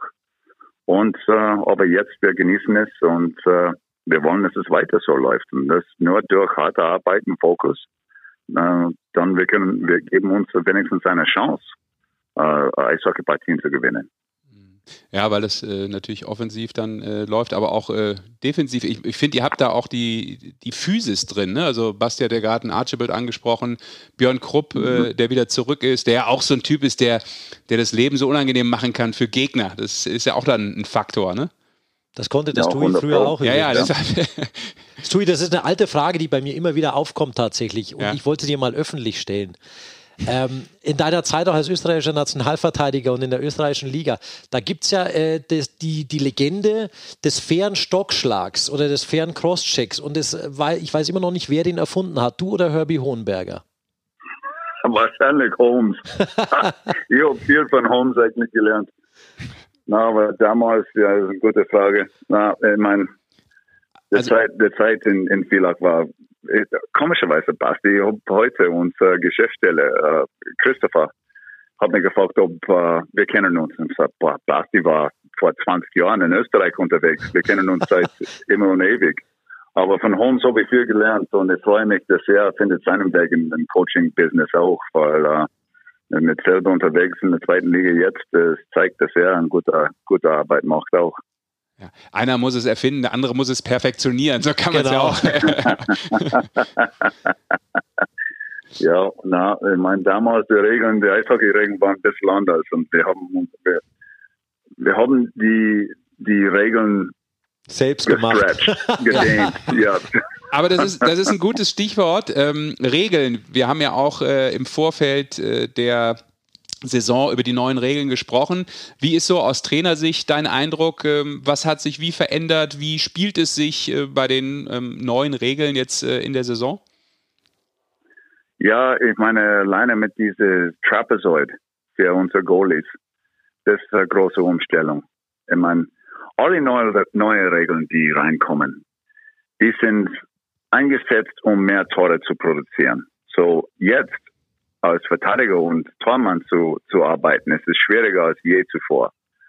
Aber es kreiert mehr Goals, mehr Tore und das ist genau, was wir unseren Fans anbieten wollen. Und so diese Mischung zwischen guter Defense und trotzdem Offense produzieren, das heutzutage, ich meine, das ist, steht auf der ersten Stelle als Trainer, weil du kannst gewisse Regeln, Regeln ausnutzen in die Offensive weil jetzt ist es verdammt schwer für Verteidiger und Goalies, äh, ihren Jobs zu machen. Und äh, so die Goalies, aber bis jetzt, oh, ehrlich gesagt, ich bin überrascht, dass wir keine Strafen äh, von diesem, von diesem, wie sagt man, Trapezoid Upsides, mehr oder weniger. Bis jetzt, ich habe keine gesehen. So, ich glaube, die Goalies haben das richtig schnell verinnerlicht und äh, und die Kommunikation zwischen, zwischen den Verteidigern und, und den Goalies sind noch wichtiger als je zuvor. So, die Kleinigkeiten. Und jetzt mit der 3D Upsides, 3D Upsides, das ist was Neues. Und es macht unser Spiel noch schneller. Ähm, du kannst entscheiden jetzt, auf welcher Seite du den Bullies nimmst. Noch an Icing oder wenn das Tor unabsichtlich verschoben wird. Und das produziert mehr Offense, weil das die Center-Mittelstürmer, die lieben es auf ihren Backhands, ne? Und so, das, das gibt mehr Gas für Offense. Und äh, wir wollen das ausnutzen, ähm, aus Grizzlies ausnutzen, aber andererseits, wir wollen das verhindern, wenn wir in unserer Zone stehen. So, es gibt mhm. es immer ein Hin und Her. Dann vielleicht nur die abschließende persönliche Frage. Wir beenden das Ganze immer mit so einem humorigen Rausschmeißer. Augsburg, Bayern gibt es immer gutes Bier. In Köln warst du. Gut, war nicht so viel zu feiern, aber das Köln schmeckt dem einen oder anderen auch gut. Hast du schon ein gutes Bier in Wolfsburg gefunden? Natürlich, natürlich. Und ich bin ein Biergenießer. Und irgendwie, Männer, nach einem Sieg, das Bier schmeckt immer besser. Nur ein Tick besser. Aber ja, ich habe gutes Bier hier in Wolfsburg auch gefunden. Alles klar. Dann äh, lieben Dank für deine Zeit. Äh, viel Spaß, viel Erfolg äh, für die kommenden Wochen. Ihr habt ja jetzt Schwenningen, während wir sprechen, dann äh, Berlin, Mannheim, München. Das ist ja dann auch ein sehr interessantes Programm für die nächsten ja. Aufgaben für die Grizzlies und für dich als äh, Head Coach. Na, danke, Männer. Kopf hoch und weiter, gell? Ja, Stu, danke, bis danke. bald. Ciao. Ciao. Beste Grüße. Okay. Ciao, ciao. So, drauf. Mike Stewart. Gut ja. drauf. Absolut, ja. Ähm. Findet, ihr, findet ihr auch, dass diese neuen Regeln jetzt schon einen riesen Impact aufs Spiel haben? Ich, ich, äh, ich habe jetzt noch keine Torwartstrafe tatsächlich gesehen nee. wegen, wegen diesem äh, Trapez. Gesagt, Ey, ja. Ich finde, dass es weniger Unterbrechungen gibt, aber das ist sowieso was, das, wo man eigentlich so ein bisschen sieht. Äh, ich sehe auch die ganz langen Videobeweise, wo ich ein bisschen Angst gehabt habe vor den Strafen. Es geht alles sehr schnell bisher. Ähm, also bis jetzt kann ich über nichts meckern. Im Gegenteil, nee, ich finde eher, ja. dass mehr Zug tatsächlich drin ist, dass die Scheibe mehr da ist, dass es weniger Unterbrechungen gibt. Und das tut ja eigentlich ganz gut. Ich finde es immer tatsächlich interessant, und das ist mir jetzt in den letzten beiden Spielen immer aufgefallen, dieser fragende Blick vom Linesman. Tatsächlich, wo ist der Mittelstürmer, wo ist der Mittelstürmer, auf welche Seite ja. will er offensiv das, mhm. das, das Bully haben? Das ist so ein bisschen, was so ein bisschen Hektik reinbringt, weil du auch nicht weißt, oft als Linesman, wer macht jetzt das Bulli, wer kommt, gerade wechseln die noch oder so. Aber, und, und du siehst tatsächlich auch, wie, wie es das du gesagt, die Mittelstürmer gehen da immer auf ihre, auf ihre Rückhandseite fürs Bulli auch. Das ist wirklich auffällig. Ja.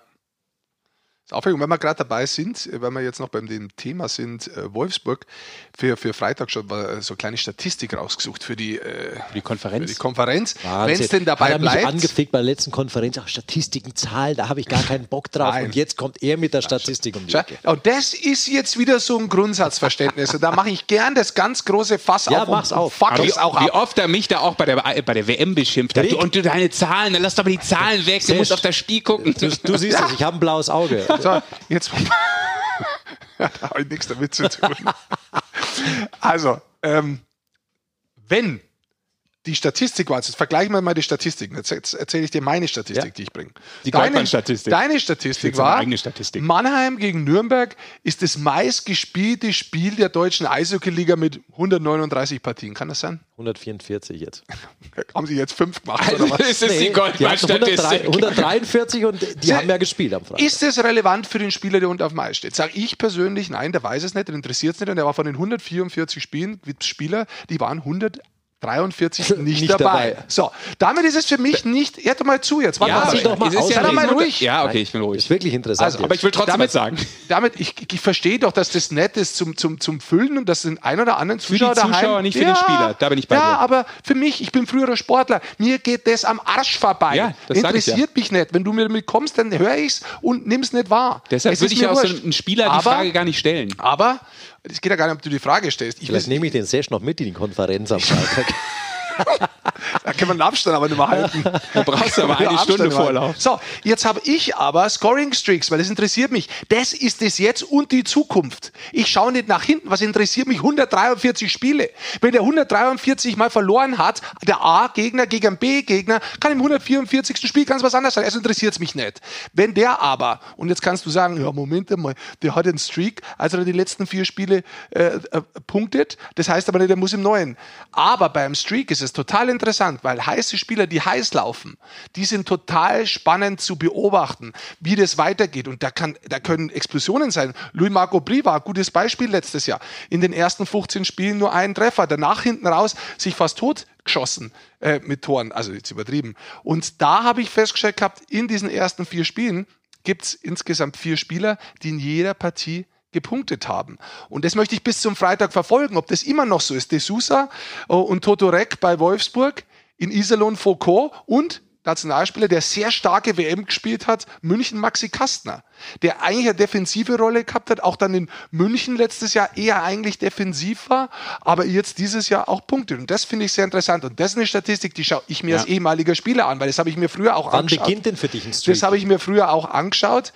Ähm, wenn ich, wenn ich äh, Verteidiger war, wir haben gegen jemanden gespielt, dann habe ich versucht, so herauszufinden, wie hatten der die letzten, wer war der Beste, wer ist der heißeste von denen, der der Gegner war. Äh, Die haben mehr Selbstvertrauen, wenn die aufs Eis gehen. Und ob der jetzt von den 134 Spielen sieben oder acht dabei war, habe ich mir nicht angeschaut, weil ich habe das nicht so relevant aber, aber wann gefunden. beginnt denn für dich ein Streak? Das heißt nicht, dass man die Statistik, Spiele? das heißt nicht, dass man die Statistik für den Zuschauer nicht hernehmen darf. Ich Ja, möchte das ja wieder in Relation bringen, sag mal möchte mehr, mich entschuldigen bei euch. Jetzt kommt da ein wann bisschen runter, aber Ja, ist doch aber herrlich, ist- wenn auch ein äh, Ja, klar, Experte wieder heiß Nein, Ist doch ist ja schön. Aber wann, wann, wann auch. beginnt denn für dich ein Streak? ab zwei, ab, ab zwei, wenn du zwei Spiele hintereinander punktest, interessiert es mich. Echt? Bei zwei schon? Interessiert es mich. Dann Aber interessiert es mich, aber ich Lehrer, schaue drauf. Herr Lehrer, ich will noch was sagen. Ich wenn, schnipse. wenn der in den zwei, Du, du weißt ja, ich mache, der- ich mache solche Statistiken auch selber mit für mich privat. Bei mir beginnt es ab fünf, ja, weil sonst zu viel zum Aufschreiben auch ist. ja, das kann sein. Ich schaue mir es aber an, die zwei. Und wenn der in zwei spielt, ist es für die Zuhörer sehr anstrengend, wenn du so klickst. Aber ich mache immer weiter. Stellst du jetzt gleich in die Ecke hier. Also Oder die vor die Zähne- Tür. Ja, aber Also, die- jetzt mal ganz ehrlich. Hör doch mal auf, mich zu unterbrechen. Doch, ich unterbreche dich jetzt. Die ganze der Zeit oder Pausen Pausen los. Weißt du, wie oft du hast du mich Weißt in du, meinem Leben unterbrochen? Weißt du, wie anstrengend es für die Leute ist, dazuzuhören? Also, Stimmung, keine Stars und gute Laune. Jetzt hau ich dir gleich die Zähne raus. Kannst du neue Siehste? reinkleben Schau lassen. mich an. Ich habe schon blaues Auge vor der Konferenz letzten Freitag. Ich wollte jetzt eigentlich einen, Witz machen, da habe ich jetzt nicht weiter durchzogen. Also, äh, ich finde es ab zwei interessant, weil es kommt natürlich immer darauf an, hat er zwei Assists, dann ist es nicht interessant. Aber hat er möglicherweise sich richtig freigeschossen, ja, und hat da in dem einen zwei Assists ein Tor und dann noch zwei Tore gemacht, dann ist es interessant. Vor allem jetzt, wo du Freitag, Sonntag, Dienstag, möglicherweise Donnerstag spielst und dann wieder Sonntag, da ist es interessant, weil es ist so kurze Zeit, wenig Training, da nimmst du das mit und da schaue ich es mir an. Ansonsten ist es manchmal tatsächlich auch nicht so interessant. Das so, Einzige, wo dich ich einhaken würde wollen, das, was du meinst, 144 und wie oft gespielt, bin ich bei dir, ist für einen Spieler ähm, dann unwichtig, logischerweise. Ähm, auch manchmal, ob er jetzt sein 200. DL-Spiel macht, äh, ja, nice to have oder so. In dem Moment hat es natürlich für den Spieler irgendwie auf dem Eis keine große Relevanz, ähm, sondern erst dann im Rückblick der Karriere ähm, kann man sowas dann nochmal für sich sacken lassen. Was ich aber sagen wollte ist, und da bin ich nicht ganz deiner Meinung, es gibt schon Momente, wenn du zum 30. Mal in ein Stadion fährst als Spieler, weil du zum Beispiel lange bei einem Verein bist und du bist jedes Mal in dieser Eishalle, in diesem Eisstadion und du weißt, irgendwie ist das scheiße hier zu spielen, es ist unangenehm, die Kabine geht mir schon auf die Nüsse, ich habe hier noch nie gut gespielt. Das ist manchmal schon etwas, was sich im Kopf eines Sportlers festsetzt. Das gibt es schon. Und dann hat eine Serie, vielleicht eine negative, doch eine gewisse Relevanz. Im Eishockey natürlich weniger, weil die Spiele so schnell kippen können, als vielleicht in dem einen oder anderen Hattest Sport. du in einer auch ein anderen Stadion, wo du ungern hingefahren bist und wo Das- du schon gesagt hast, oh, Ich, Stadion, ich kann mich an Stadien erinnern, wo ich gern hingefahren bin. Ich bin grundsätzlich gerne in Stadien gefahren, die warm waren. Weil dann habe ich noch mehr Hast geschwitzt. einfach gerne im Bus gesessen. habe ich noch mehr Ja, ich, geschwitzt. ich geschwitzt habe, dann war mir das angenehm. Weil da war, umso mehr du schwitzt, umso mehr im Spiel. Da war das Sauna-Feeling da, vom Sauna-High. Und nein, natürlich gibt es auch Stadien, wo du ungern hinfährst. Aber ähm, das würde ja implizieren, dass die Teammitglieder alle sehr, sehr lang bei diesem Club sind und dann das alle gemeinsam so denken und so. Und das ist eher, glaube ich, so eine Denke, die ich nicht. Habe ich aber gar nicht gesagt. äh, Ich habe ja nur gesagt, sehen dass es kann. bei einem Spieler manchmal im Kopf sein kann. Nicht Könnte bei sein. allen Könnte sein. Akteuren auf dem Eis, Könnte logischerweise. sein. Ich wollte tatsächlich auch gar keine Diskussion draus machen. Ich, ist für mich auch keine Diskussion, weil ich lasse das auch nicht gelten. Trigger Achso, Point. es gilt nicht. Nee. Okay. Damit ist für mich keine Diskussion. Ich höre mir das natürlich an. Ich verstehe, was du sagst, Sesh. Aber das ist nicht so. Das ist nicht ein Tennisplatz, wenn du früher auf dem Tennisplatz gestanden bist und hast immer Hast. auf der 5 deinen, deinen zweiten Aufschlag versemmelt, dass das Bild des zweiten Aufschlags auf der 5 sofort kommt. Das ist hausgemacht, das ist ein mentales Problem. Damit kannst du ja, wenn du auf dem Platz, Platz 5 warst und hast du da. Ich habe nur Center Court gespielt. Was laberst du? äh, ihr mein, komm jetzt bitte. jetzt wird es auch abenteuerlich hier. Ich habe an fünf auch mal gespielt. Ja, das stimmt. Ich finde ja eher die Früher Herausforderung. Court, jetzt roter Teppich. Ich finde ja eher, Ich finde ja eher die Herausforderung, am Sand war er immer schon gut. Ich finde die Herausforderung ja eigentlich spannend, wenn man das jetzt so wirklich sehen würde und würde sagen, hör mal zu, da haben wir nie gut gespielt. Mit welchen Bildern gibst du dich ab in dem Moment als Sportler? Gibst du dich mit den negativen Bildern ab, dass es da nie gut gelaufen ist oder verstehst du, dass das in der Vergangenheit ist und du gibst dich mit den Bildern ab, die du wirklich ändern kannst, die du in der Hand hast? Das ist das Spannende eigentlich, womit man umgeht. Und natürlich impliziert die Journalistenfrage dann oft was Negatives, wo die Bilder hervorruft, wo du eigentlich mal als Sportler eigentlich auch mal sagen sollst, weißt du was, kann sein ist mir wurscht. Ganz ja? kurz, es war auch gar keine, wir haben das ja der Mannschaft nicht hingelegt, diese Nee, eben, Statistik. war und ich ja- will das auch abschließen, sondern das war einfach nur ein Fakt, dass das das meistgespielte Duell DL ist. Fertig. Es ist wirklich so. Und dabei bleibt's auch. Ja, Ja, unumstößlich. Es war wirklich nur ein Fakt. Ja. Und äh, ich finde auch da hat er absolut. sich so aufgeregt. Nein, man findet absolut, dass man das auch dem Zuschauer so mitgeben kann. Ich sage nur persönlich, dass es mir komplett am Arsch vorbeigeht. Das ist ja nicht schlimm. Ist ja okay. Weil ich finde deine Sachen ja Deswegen finde ich ja noch viel besser. 80% dass wir ja sehr Freitag, heute ist Montag, seit vier Tagen drauf rumreiten. Ja, das ist vielleicht jetzt auch, Ah. ich gebe es zu, das ist vielleicht ein bisschen, ähm, ja, jetzt überstrapaziert, dieses Thema. Darf ich aber trotzdem Gut, darauf hinweisen. Spieltag ist. Möchte ich mir entschuldigen. Jetzt, Leute. Nein, Ich finde nein, bei- bei mir muss sich niemand entschuldigen. ich, ich finde ja 80 Prozent deiner, deiner Thesen interessant und deiner Zahlen wichtig, aber da können auch mal eine dabei sein, die wo ich Ja, das ist ja anderer okay. Meinung bin. Das soll ja auch so sein. Sisch. Sehr schön. Ordnet Das heißt- euch bis zum Wochenende. Ich wollte darauf hinweisen, Freitag die Konferenz Ja. mit euch beiden Figuren ab 19 Uhr. Ähm, Es geht eh- viel über Statistik, wir werden das nochmal aufarbeiten. also Sonntag insgesamt dann ähm, ja wieder jede Menge äh, Eishockey, viele, viele Stunden.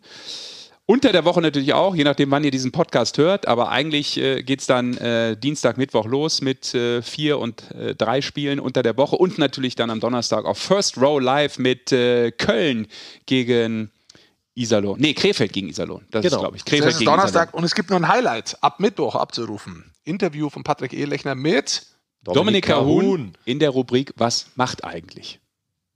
Was Er macht spielt inzwischen in Bern, kann man schon mal voraussagen. Er Ist spielt wieder in entspannt. Die hatten Bern, einen schwierigen. Saisonstart, aber haben dann einen hohen Sieg jetzt neulich gehabt. Und da hat Kahun auch zwei Tore geschossen. Hat inzwischen auch vier Assists schon in fünf Spielen, also sechs Scorerpunkte, angekommen in der Schweiz.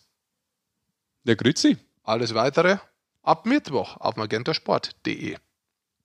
So ist es. Die NHL geht auch schon bald los. Die Vorbereitungsspiele, NHL selber, 12.10. Saisonstart. Spannend, aber da können wir dann nächstes Mal was dazu Wisst ihr, wem ich, noch ganz, ich noch ganz kurz zum Geburtstag gratulieren möchte? Thomas Gottschalk. Also, wie habe ich das vermisst? Thomas Gottschalks neuen. Zähne hat einjährig. Ich habe es durch Zufall in der Eishockey-News gelesen, da stehen ja auch immer Jetzt habe ich ihn Geburtstag. doch gebracht, Leute, den, jetzt habe ich ihn doch gebracht, den Witz mit dem Zelt. Oh je. Das- ich wollte, ich wollte äh, unserem ehemaligen Podcast-Gast und äh, einem netten Menschen gratulieren. Uli Hiemer hat Geburtstag am 21. September. ja, das ist ja her. Ja, das ist also quasi am Dienstag. Also, wenn der Podcast rauskommt. Genau. genau. Also morgen. Also Ja. heute. Gott sei Dank. Leute, ja. Ich glaube nur noch zwei Und am Wochen. 22. hat mein Hund Geburtstag übrigens.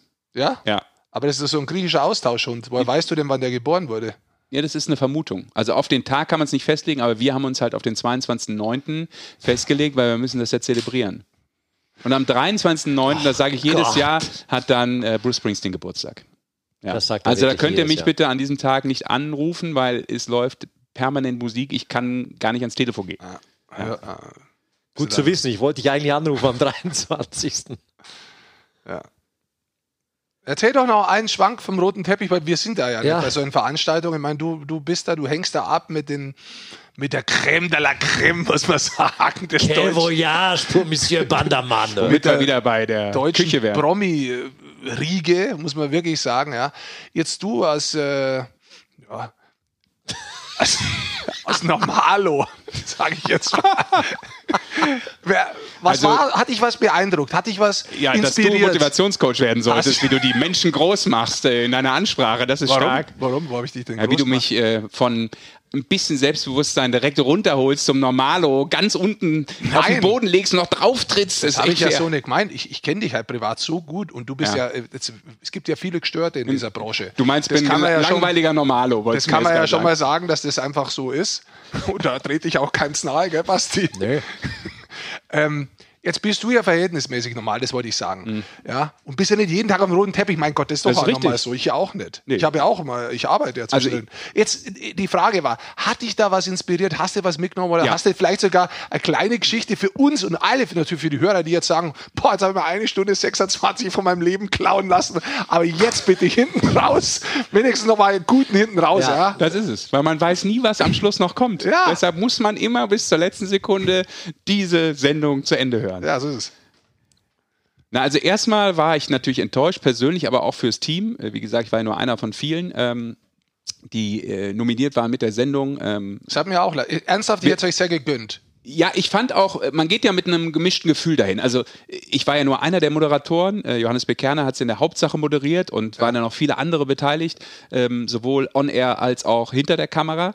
Und ich fand wirklich, ähm, dass Magenta TV da einfach ein echt gutes Produkt abgeliefert hat. Kann ich Ähm, unterstreichen, Und ich wo ich gesehen. das Gefühl hatte, wenn wir das jetzt gewinnen, habe ich so für mich gedacht, okay, äh, da muss man auch nicht denken, boah, ja, okay, haben wir jetzt gewonnen, sondern ich bin wirklich hingegangen, habe gedacht, das- das, das war mal etwas, wo man mit breiter Brust sagen kann, das haben wir auch verdient, finde ich. Also mit den Kollegen ähm, von Alex Dechand über Tim Alfeld, die, die das Ganze geplant haben als Konstrukt, wo echt viel Arbeit hintersteckt. Wir hatten nur drei Monate Zeit, also das war relativ kurzfristig und dafür war der Output, muss man wirklich sagen, echt cool und von daher ähm, wäre es sehr, sehr schön gewesen. Äh, wir drei waren ja auch schon mal da zusammen, äh, 2017, als wir mal bei der Eishockey-WM äh, nominiert waren. Ja, und äh, wie Franz Reindl in dem Interview sagt, äh, ja, wie Franz Reindl in dem Interview sagt, wenn du im Finale bist, was es ja ist, wenn die Top 3 nominiert sind, äh, werden ja nur drei nominiert, dann wird es halt auch gewinnen. Da muss man auch ehrlich sein. Alles andere ist ja äh, äh, Schwachsinn, den man Bei da uns hat damals der würde. Boris Becker gewonnen. Richtig, das hat äh, damals Eurosport mit Tennis gewonnen, genau, ja. Hat er den Pokal auch abgeben müssen? Wanderpokal. Ja, der ist, vielleicht ist der mittlerweile auch äh, verkauft unterm Hammer, das weiß ich nicht. Aber der hat Na, die Wimbledon-Pokale. Ein paar sind, glaube ich, weg. Ich glaube, er hat ja? noch welche. Ja, hat noch welche. Aber was ich erzählen wollte, ganz kurz. Kennst äh, ihn ja gut, den Boris. Ja, ganz kurze Geschichte. Was wirklich spannend ist, es wird ja auch äh, live übertragen und äh, man ist ja gar nicht so oft bei einer Fernsehsendung dabei, weil meistens macht man ja selber irgendwie Weil du. Normalo bist. Ja, ja, weil ich Normalo bin. Und äh, ich, ich, ich habe äh, großen Respekt und es macht einfach echt Spaß, Barbara Schöneberger zuzugucken, wie sie so einen Abend wegmoderiert. Äh, das ist, Zugucken jetzt nur oder auch hören? Naja, also zu sehen, wie, wie gearbeitet wird, weil logischerweise die Pausen siehst du im Fernsehen ja nicht, äh, Werbepausen und so, was da passiert. Und das ist schon eine relativ große Veranstaltung und äh, also wie, wie die diese geskripteten Jokes rüberbringt, das ist, das ist echt cool. Das ist echt cool. Also das macht, das macht äh, Spaß und das ist Die hat auch Groß- eine große Ausstrahlung, Kunst. muss man Ja, sagen. mega, wenn, man sie, ja. wenn man sie sieht, nah, ist, dann merkst du, das ist eine Ausstrahlung. Das ist kein. Du merkst, das ist eine andere Person. Ja, und wir, Kraft. wir haben sie ja auch nochmal kennengelernt, äh, 2017 auch bei der Eishockey-WM, falls ihr euch erinnert. Wir waren ja dann noch ähm, in Köln im Hotel, wo Ja, die dann auch aufgeschlagen sind nach den RTL-Sendungen, nach diesen Aufzeichnungen. Und die ist halt so, ne? Also Barbara ist schon immer so, das, man sagt ja immer, man muss so authentisch sein im Fernsehen und das, finde ich, äh, bringt die genauso rüber. Also der Mensch ist immer eins zu eins vermutlich der gleiche. Ja. Und jetzt möchte ich gerne auf meine Frage zurückkommen. War denn irgendwas Spannendes, was du da, was dich inspiriert hat oder irgendwas? Oder hat dich Barbara Schöneberger inspiriert? Oder? Ja, ich finde das toll. Solchen Kollegen in der Unterhaltungsbranche, wir machen ja, Ja. meistens Sport mit Unterhaltung, aber ist ja noch mal ganz andere Geschichte. Äh, da kann man schon was mitnehmen, finde ich. Gibt es irgendeine lustige Geschichte, wo du auch vielleicht irgendwie, hast du irgendwo einen Shootcheck bei jemandem Na, gemacht ja, genau, Ketchup also- irgendwo drauf also, oder nee, so? nee, das ist ja mein Ding Jetzt eigentlich. ohne Scheiß, ohne Scheiß, ich habe wirklich Ich weiß, den, den, haben wir, den haben wir doch irgendwo mal gemacht, wo wir welche echt sauer waren, weißt du noch? ja, ich habe in der Aftershow wirklich irgendeine so eine Waffel mit so Sahnecreme, also zwei so Meerrettich auf so einer Waffel drauf, ganz komische Kombination. Ich bin gestolpert. Ich habe wirklich so einer Tante äh, das über den Schuh gepfeffert, das Zeug. Die war not amused. Das war mir auch total peinlich, aber Bist du runter, hast du schön poliert unten oder was? habe gedacht, guck mal hier, die weiße Schuhcreme. Äh, apropos Schuhe, das war das äh, Einzige, wo ich noch dachte, äh, sehr lustig. Einmal stand Eckart von Hirschhausen bei der Moderation so ein paar Zentimeter äh, von mir entfernt, weil er Ja. da gerade so über, ähm, äh, über, über den roten Teppich äh, stiefelte. Und äh, dann habe ich kurz gedacht, was sind das denn für Krokoschuhe? Ich habe kurz Angst gehabt, dass der Schuh schnappt, hat er aber nicht. Es war wahrscheinlich auch nichts Tierisches, weil der lebt ja ganz anders. Äh, habe das Buch übrigens von ihm gelesen, sehr interessant. Gut, das ist ein neues Hörspiel dann. Bei- Vielen Dank. Das war das Zurückfahren. Schlusswort unter das Hörspiel von Normalo Buntemann. Aber Moment, eins noch vielleicht. Aber hast du auch, jetzt, um auf meine Frage zurückzukommen, hast du irgendwie was äh, Spannendes erlebt oder vielleicht auch irgendwas Lustiges? Ja, genau das. genau das, was ich jetzt die letzte Viertelstunde erzählt habe. Okay, aber sonst war da nichts los, oder was? Was hat es denn zum Essen gegeben? Habt ihr nur Habe ich gesoffen, nicht oder? gefunden, bis auf die Waffel. Habt ihr wieder nur gesoffen? Ey, Das ist auch so ein typisches Ding in dieser Branche, gell? Da bechert man lieber, dass mal einer isst. Also wenn du es dir schon anschaust, denkst du so, mal gut, du könntest mal eine Semmel verbrauchen, Kollege oder Kollegin. Aber nee, da lieber schön am Glas. War Gab es da? Wasser Wie oder war's bei dir? irgendwas Antialkoholisches zu trinken überhaupt? Also da gingen immer nur so Frauen mit Tabletts rum und das habe ich genommen, was da drauf stand. Ja, war das was zum Essen oder zum also Trinken? es war immer durchsichtig, aber es war vermutlich kein Wasser. Hat es da kein äh, Buffet gegeben? Und Buffet darf man Doch. wahrscheinlich jetzt gar nicht so, so, Wahrscheinlich, fly, äh, so Flying, noch, äh, ja. Flying Buffet. Flying Buffet. Doch, es gab Buffet. Ja? Ja, ja, aber bis ich mich da durchgearbeitet hatte, durch die Menschenmenge, ich kam an Thomas Gottschalk gar nicht vorbei. Hat für zwei gegessen oder was? Ja, sonst gibt's nichts, Goldi. Was soll ich sagen? Also Ja. ich kann mir jetzt hier noch eine Lügengeschichte ausdenken, aber äh, Ja, du weißt ja davon. Warum lebt- fährst du nicht selber hin und schaust dir an? Davon, ich hab, ich ist nicht gegangen an diesem Ach Tag, so. am Donnerstag, ähm, weil bei mir äh, Fortbildung war. Deswegen konnte ich nicht. ach, du hast abgesagt. Deshalb ist der Platz frei geworden, auf den ich drauf gesprungen bin. Jetzt habe ich es kapiert. Danke dafür. So ist es im Leben. Deswegen wollte ich ja wissen, wie es so war. Also Essen hätte es auch geben, aber du weißt nicht sonst. Wie lange bist du geblieben? Wann bist du heim? Was ich noch sagen kann, ist, Wann, wie lange wie lang geht denn so eine Veranstaltung hier mit ich war Hipstern? um 3.40 Uhr im Bett, wenn du es genau wissen willst. Um 3.40 Uhr der feine Herr. Ja, der feine Herr. Hä? Und ich hatte nur vier Minuten zu Fuß zum Hotel. Okay, aber das verstehe ich nicht. Was? Was hat das eine mit dem anderen zu tun? Okay, bis 3.40 Uhr. War da noch jemand oder hast Naja, du wieder wenn ich jetzt anderthalb Stunden noch nach Hause gefahren wäre, irgendwo in ein Hotel, dann wäre ich Ja. ja schon eigentlich Ah, um ja. 3 Uhr, äh, um Das 2 ist Uhr irgendwas. Verstehe ja. ich. Ja. Boah, Äh, so lange war ich schon. War dann da ewig noch jemand unterwegs. oder, oder warst nur durch du da? Hast du abgeräumt noch? Ich war nicht der Letzte, so viel sei gesagt. Okay, gut. Schön. Also hat dir Spaß gemacht. Es hat mir immer noch Spaß gemacht. Äh, Ich du wirst wäre noch mal gerne hingehen? wieder dabei, ja. Ja, du mal aller hin? guten Dinge sind vier. Ich glaube, beim vierten Mal wird es äh, auch mal klappen irgendwie. Ach, du warst ja nochmal äh, nominiert, gell?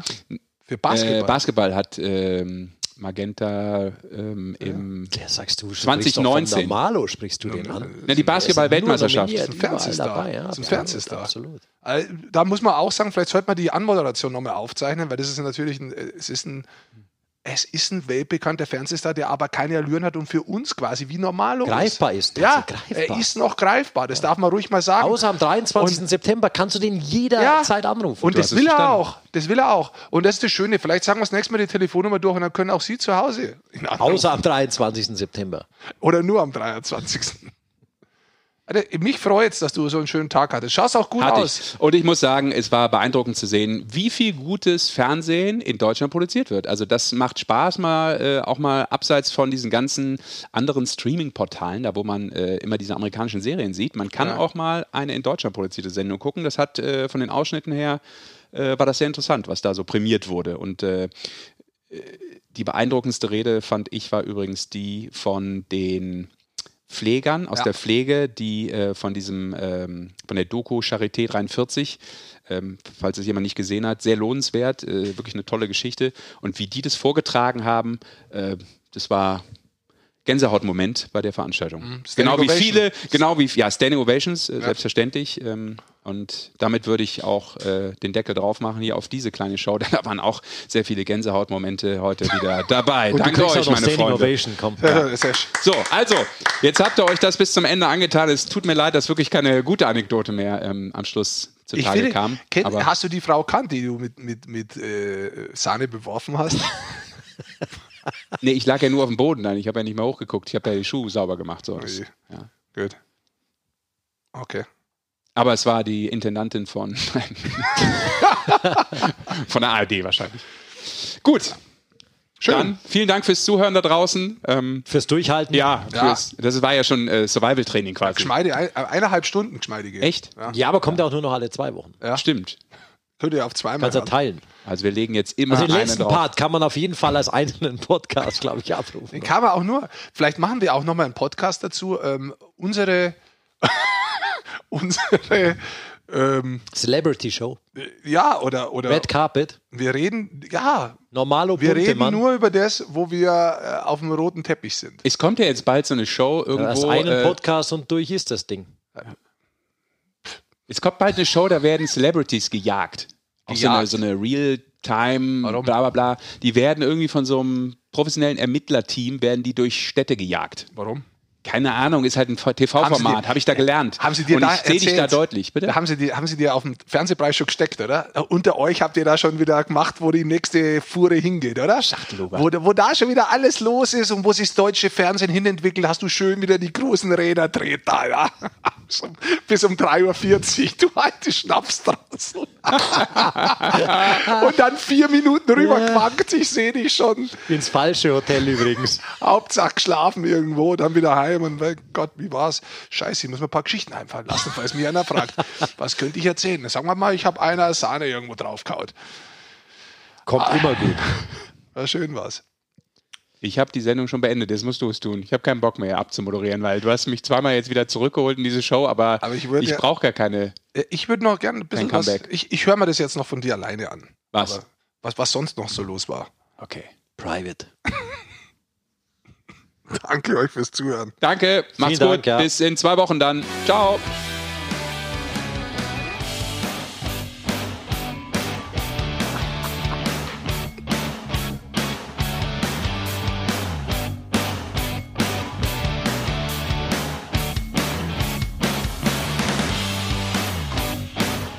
Alle Spiele der Penny DL nur beim Magenta Sport.